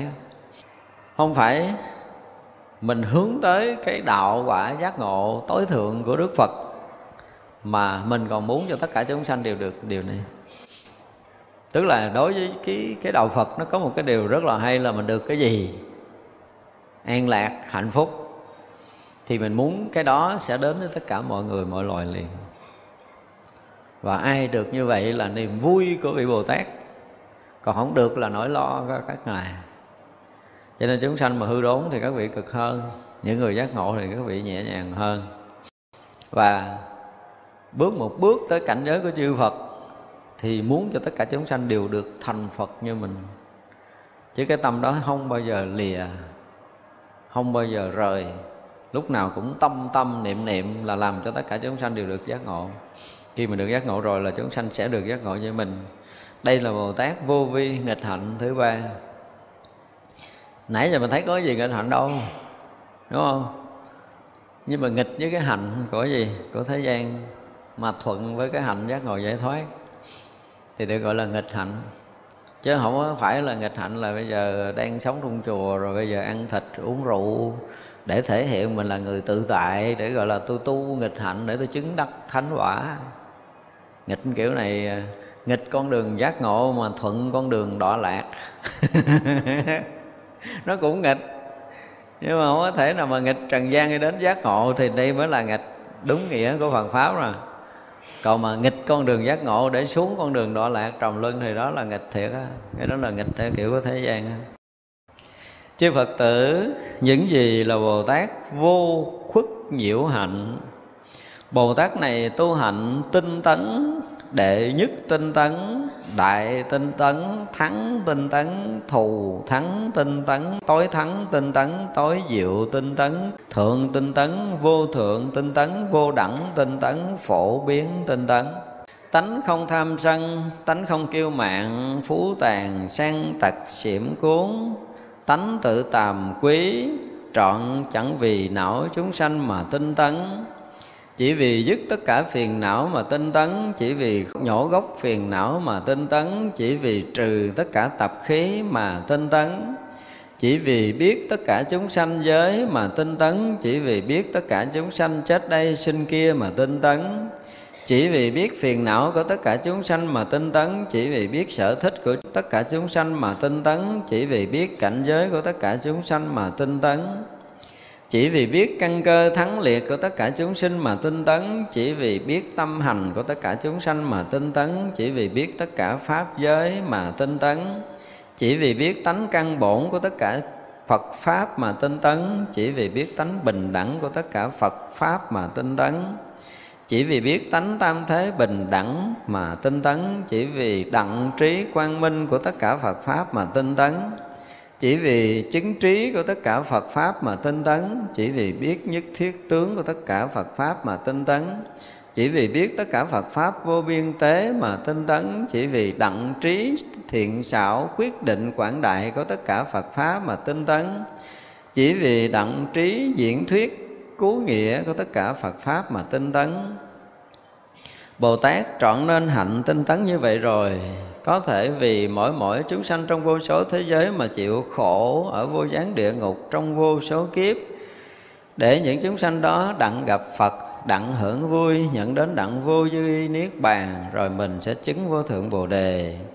Giả sử có người bảo, có vô lượng vô số đại hải, ông sẽ lấy đầu, sợi lông chấm từng giọt cho đến khô cạn và nghiền vô lượng vô số thế giới làm bụi điếm biết rõ số giọt, số bụi ấy. Ông vì chúng sanh trải kiếp số bằng số giọt, số bụi ấy mà chịu khổ chẳng dứt.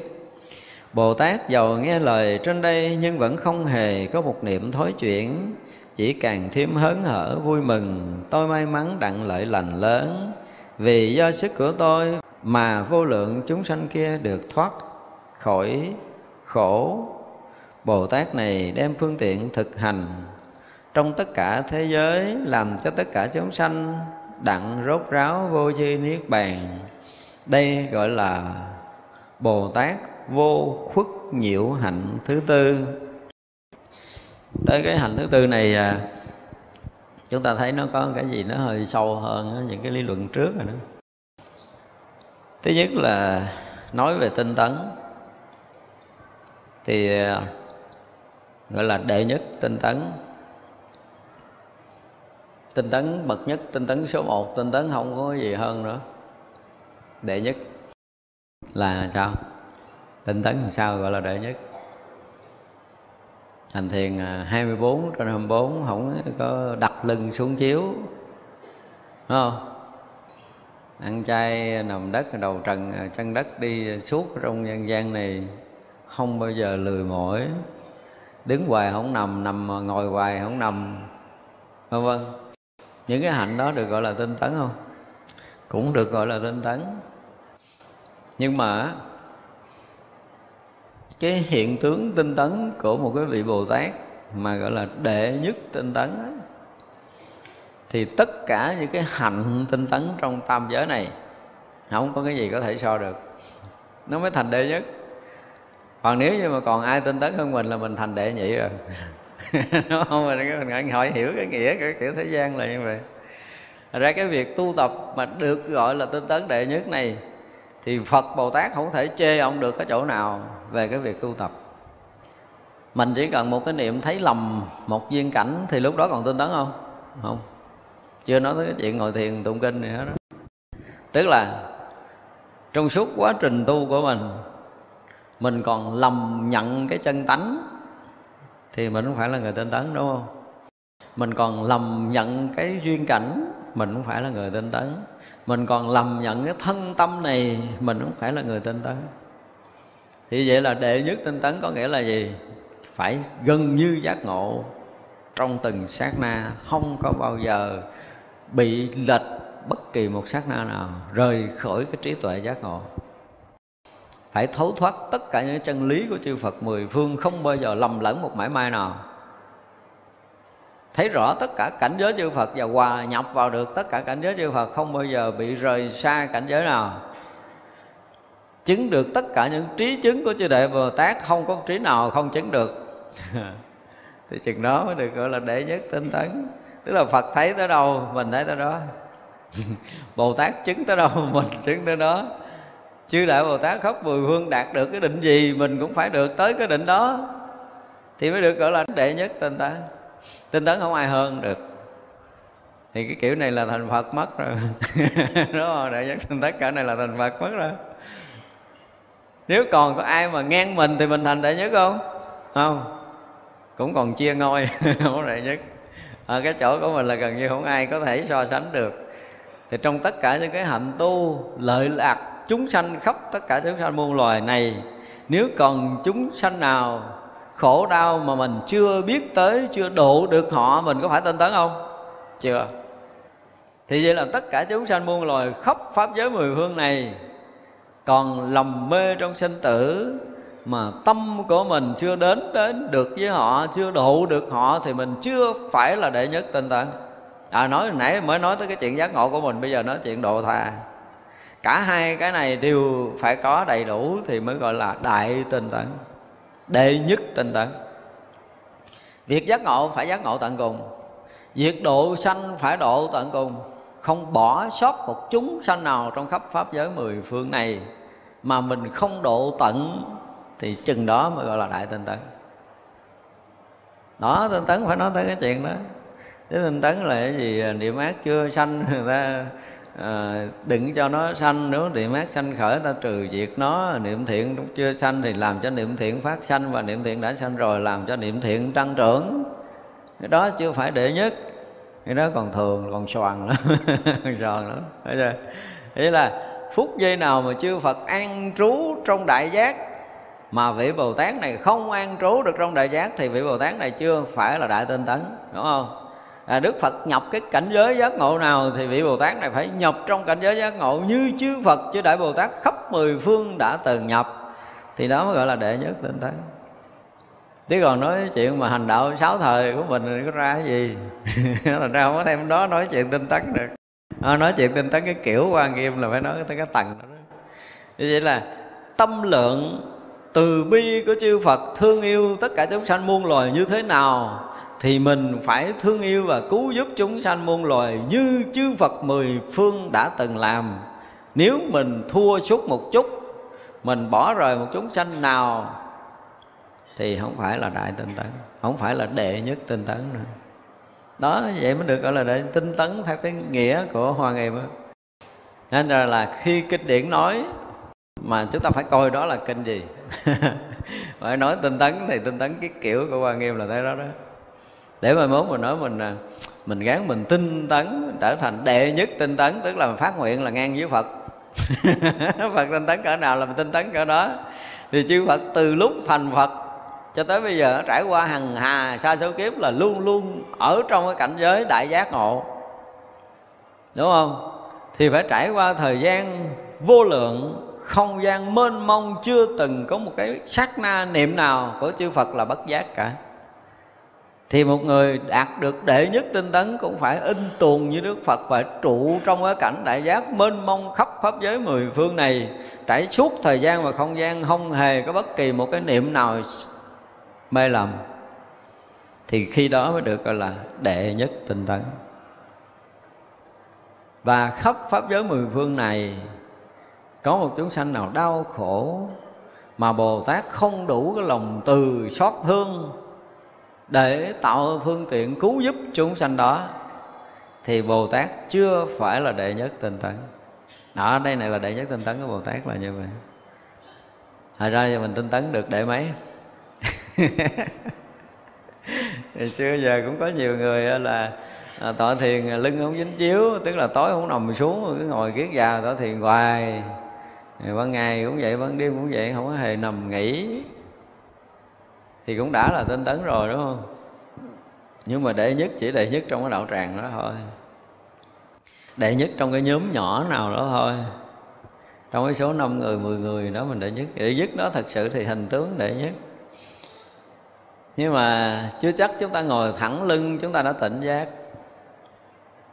Mà thẳng lưng còn lười mỏi hơn cái người nằm thì sao? Thì thà nằm chứ hơn đúng không? Thì thẳng lưng của mình đâu có tỉnh giác đâu. Trong khi người kia nằm với ngái mà họ không bao giờ làm mê thì tính sao đây? Mình vẫn thua đúng không? Thì cái đó không phải là đệ nhất tinh tấn. Thể hiện cái tướng tinh tấn nhưng mà tâm tinh tấn. Tại vì mình rớt vào cái cảnh mà hôn trầm á. Mình cảm giác mình yên dễ sợ luôn mà không biết gì hết cứ yên hoài từ đầu hôm cho tới cuối hôm mình cũng yên đó. À, không có động tâm tâm không động thì mình nghĩ là mình ngon lành mình nhập định nhưng mà thật sự chúng ta rớt vô hôn trầm. Cái thùy miên là ngủ gục thì không cần bàn. Để đó ai cũng biết nhưng hôn trầm rất khó thấy. Thật ra có những người nào mà thích tu tập thích ngồi thiền. Tôi gặp mấy cái người mà họ ngồi thiền tới năm 10 tiếng đồng hồ. Mà khi họ nói chuyện tôi thấy uh, rõ ràng là cái bà này bà đều bị hôn trầm từ đầu cho tới cuối luôn. Không tỉnh cái thần nó không có an. Mặc dù mới ngồi thiền đêm đó 10 tiếng mà ra nói chuyện tới gặp tôi nói chuyện thì tôi thấy cái thần họ không có an. Thì rõ ràng là bà này, một là cái cơ địa bả quá tốt để có thể bả bắt chân ngồi kiết dạng cái là 10 tiếng đồng hồ. Là chuyện bình thường. Nhưng mà lúc ngồi đó thì rớt vào trạng thái hôn trầm luôn. Thành ra một cái dạng gần như ngủ ngồi. Nhưng mà không có ngủ tới thụy miên mới ngủ hôn trầm ngủ vì bà cũng nói là con cũng thấy rõ cái tâm con nó yên vậy thôi. Và chỉ là yên thôi. Không có động niệm, không có gì hết á. Nhưng mà đó là trạng thái hôn trầm. Mà họ đâu có nhận ra đâu, họ cũng tưởng là họ tu tinh tấn à. Mình nói họ hôn trầm, họ cự á. Không có đơn giản đâu, tôi ngồi vậy mà chê tôi hả? Nhưng mà không phải, họ rớt vô hôn trầm một người tu thiền rất vô hôn trầm rất khó nhận ra.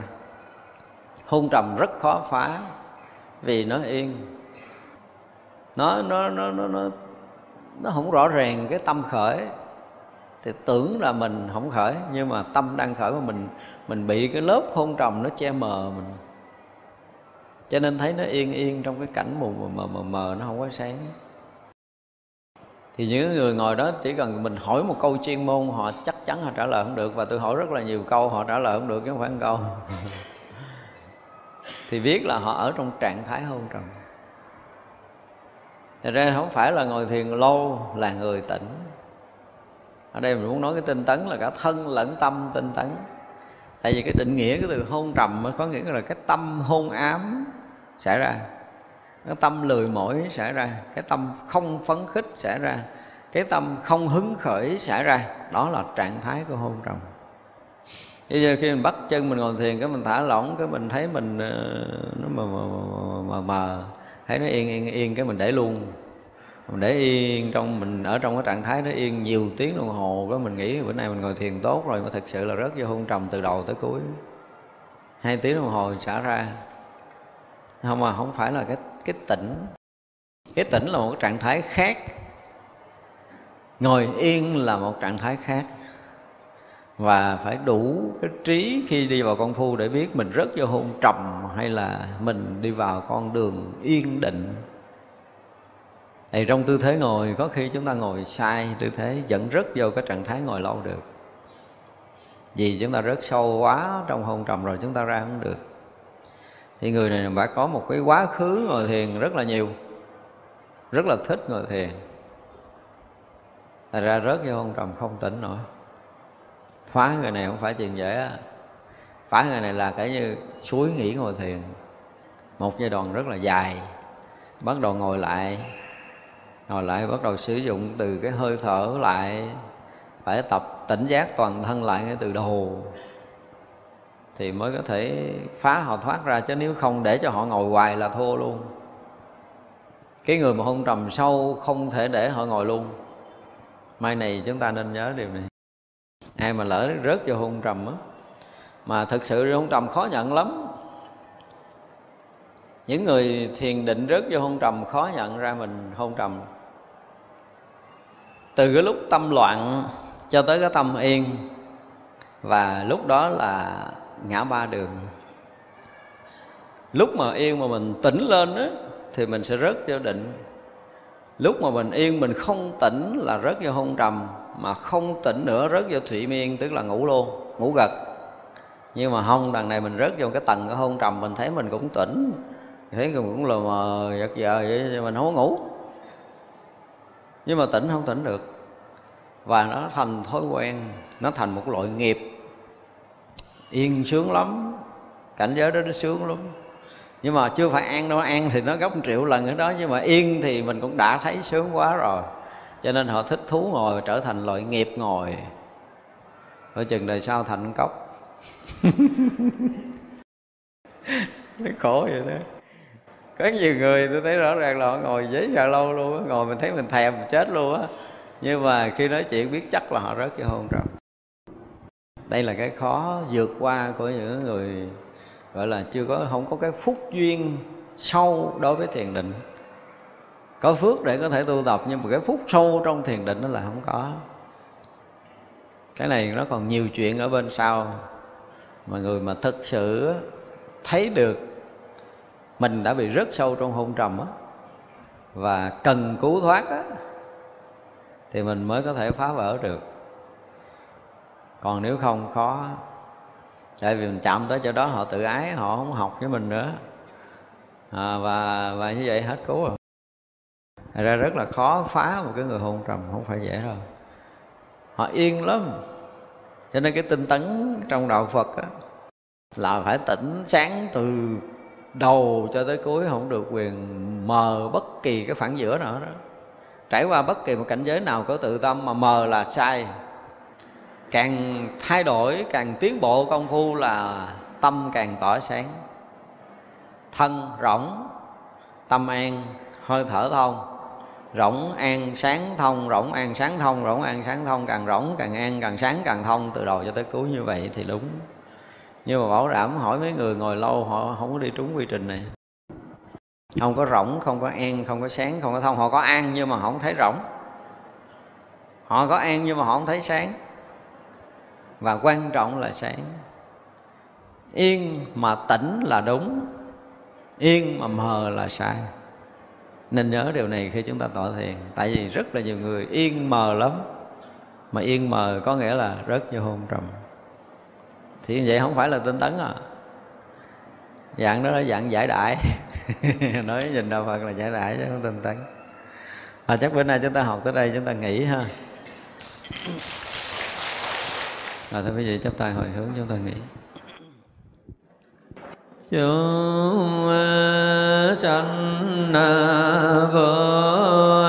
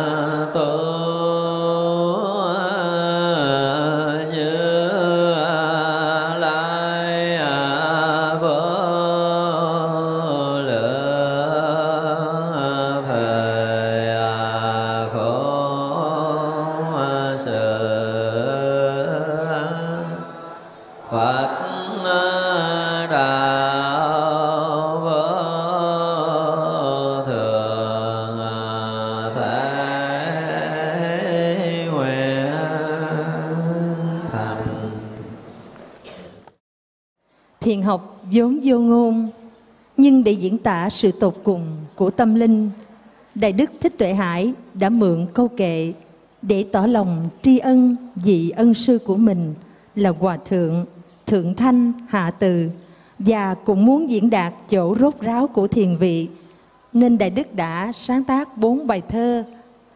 Bài thứ nhất đạo ca bài thứ hai tặng đời bài thứ ba dạo biển và bài thứ tư bát nhã, hôm nay con xin được diễn ngâm bốn đoạn thơ trên.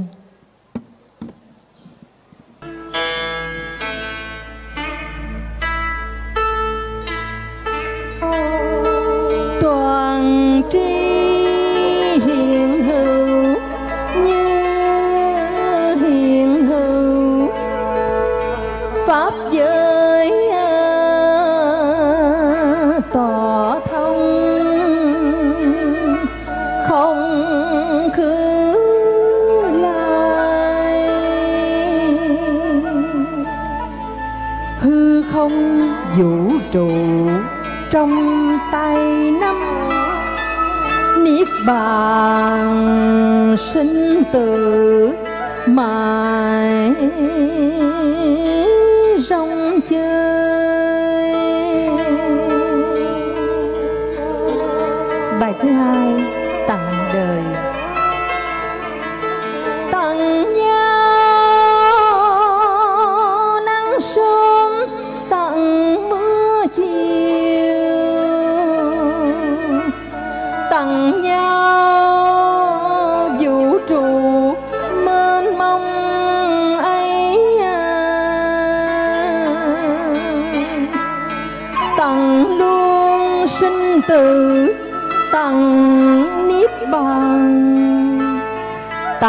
cả nguồn vui.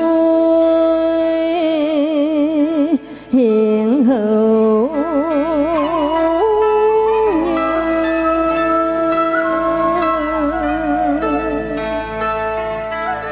như bài thơ thứ ba, vào biển. Lang thang, chiếc bóng bên bờ biển. Chợt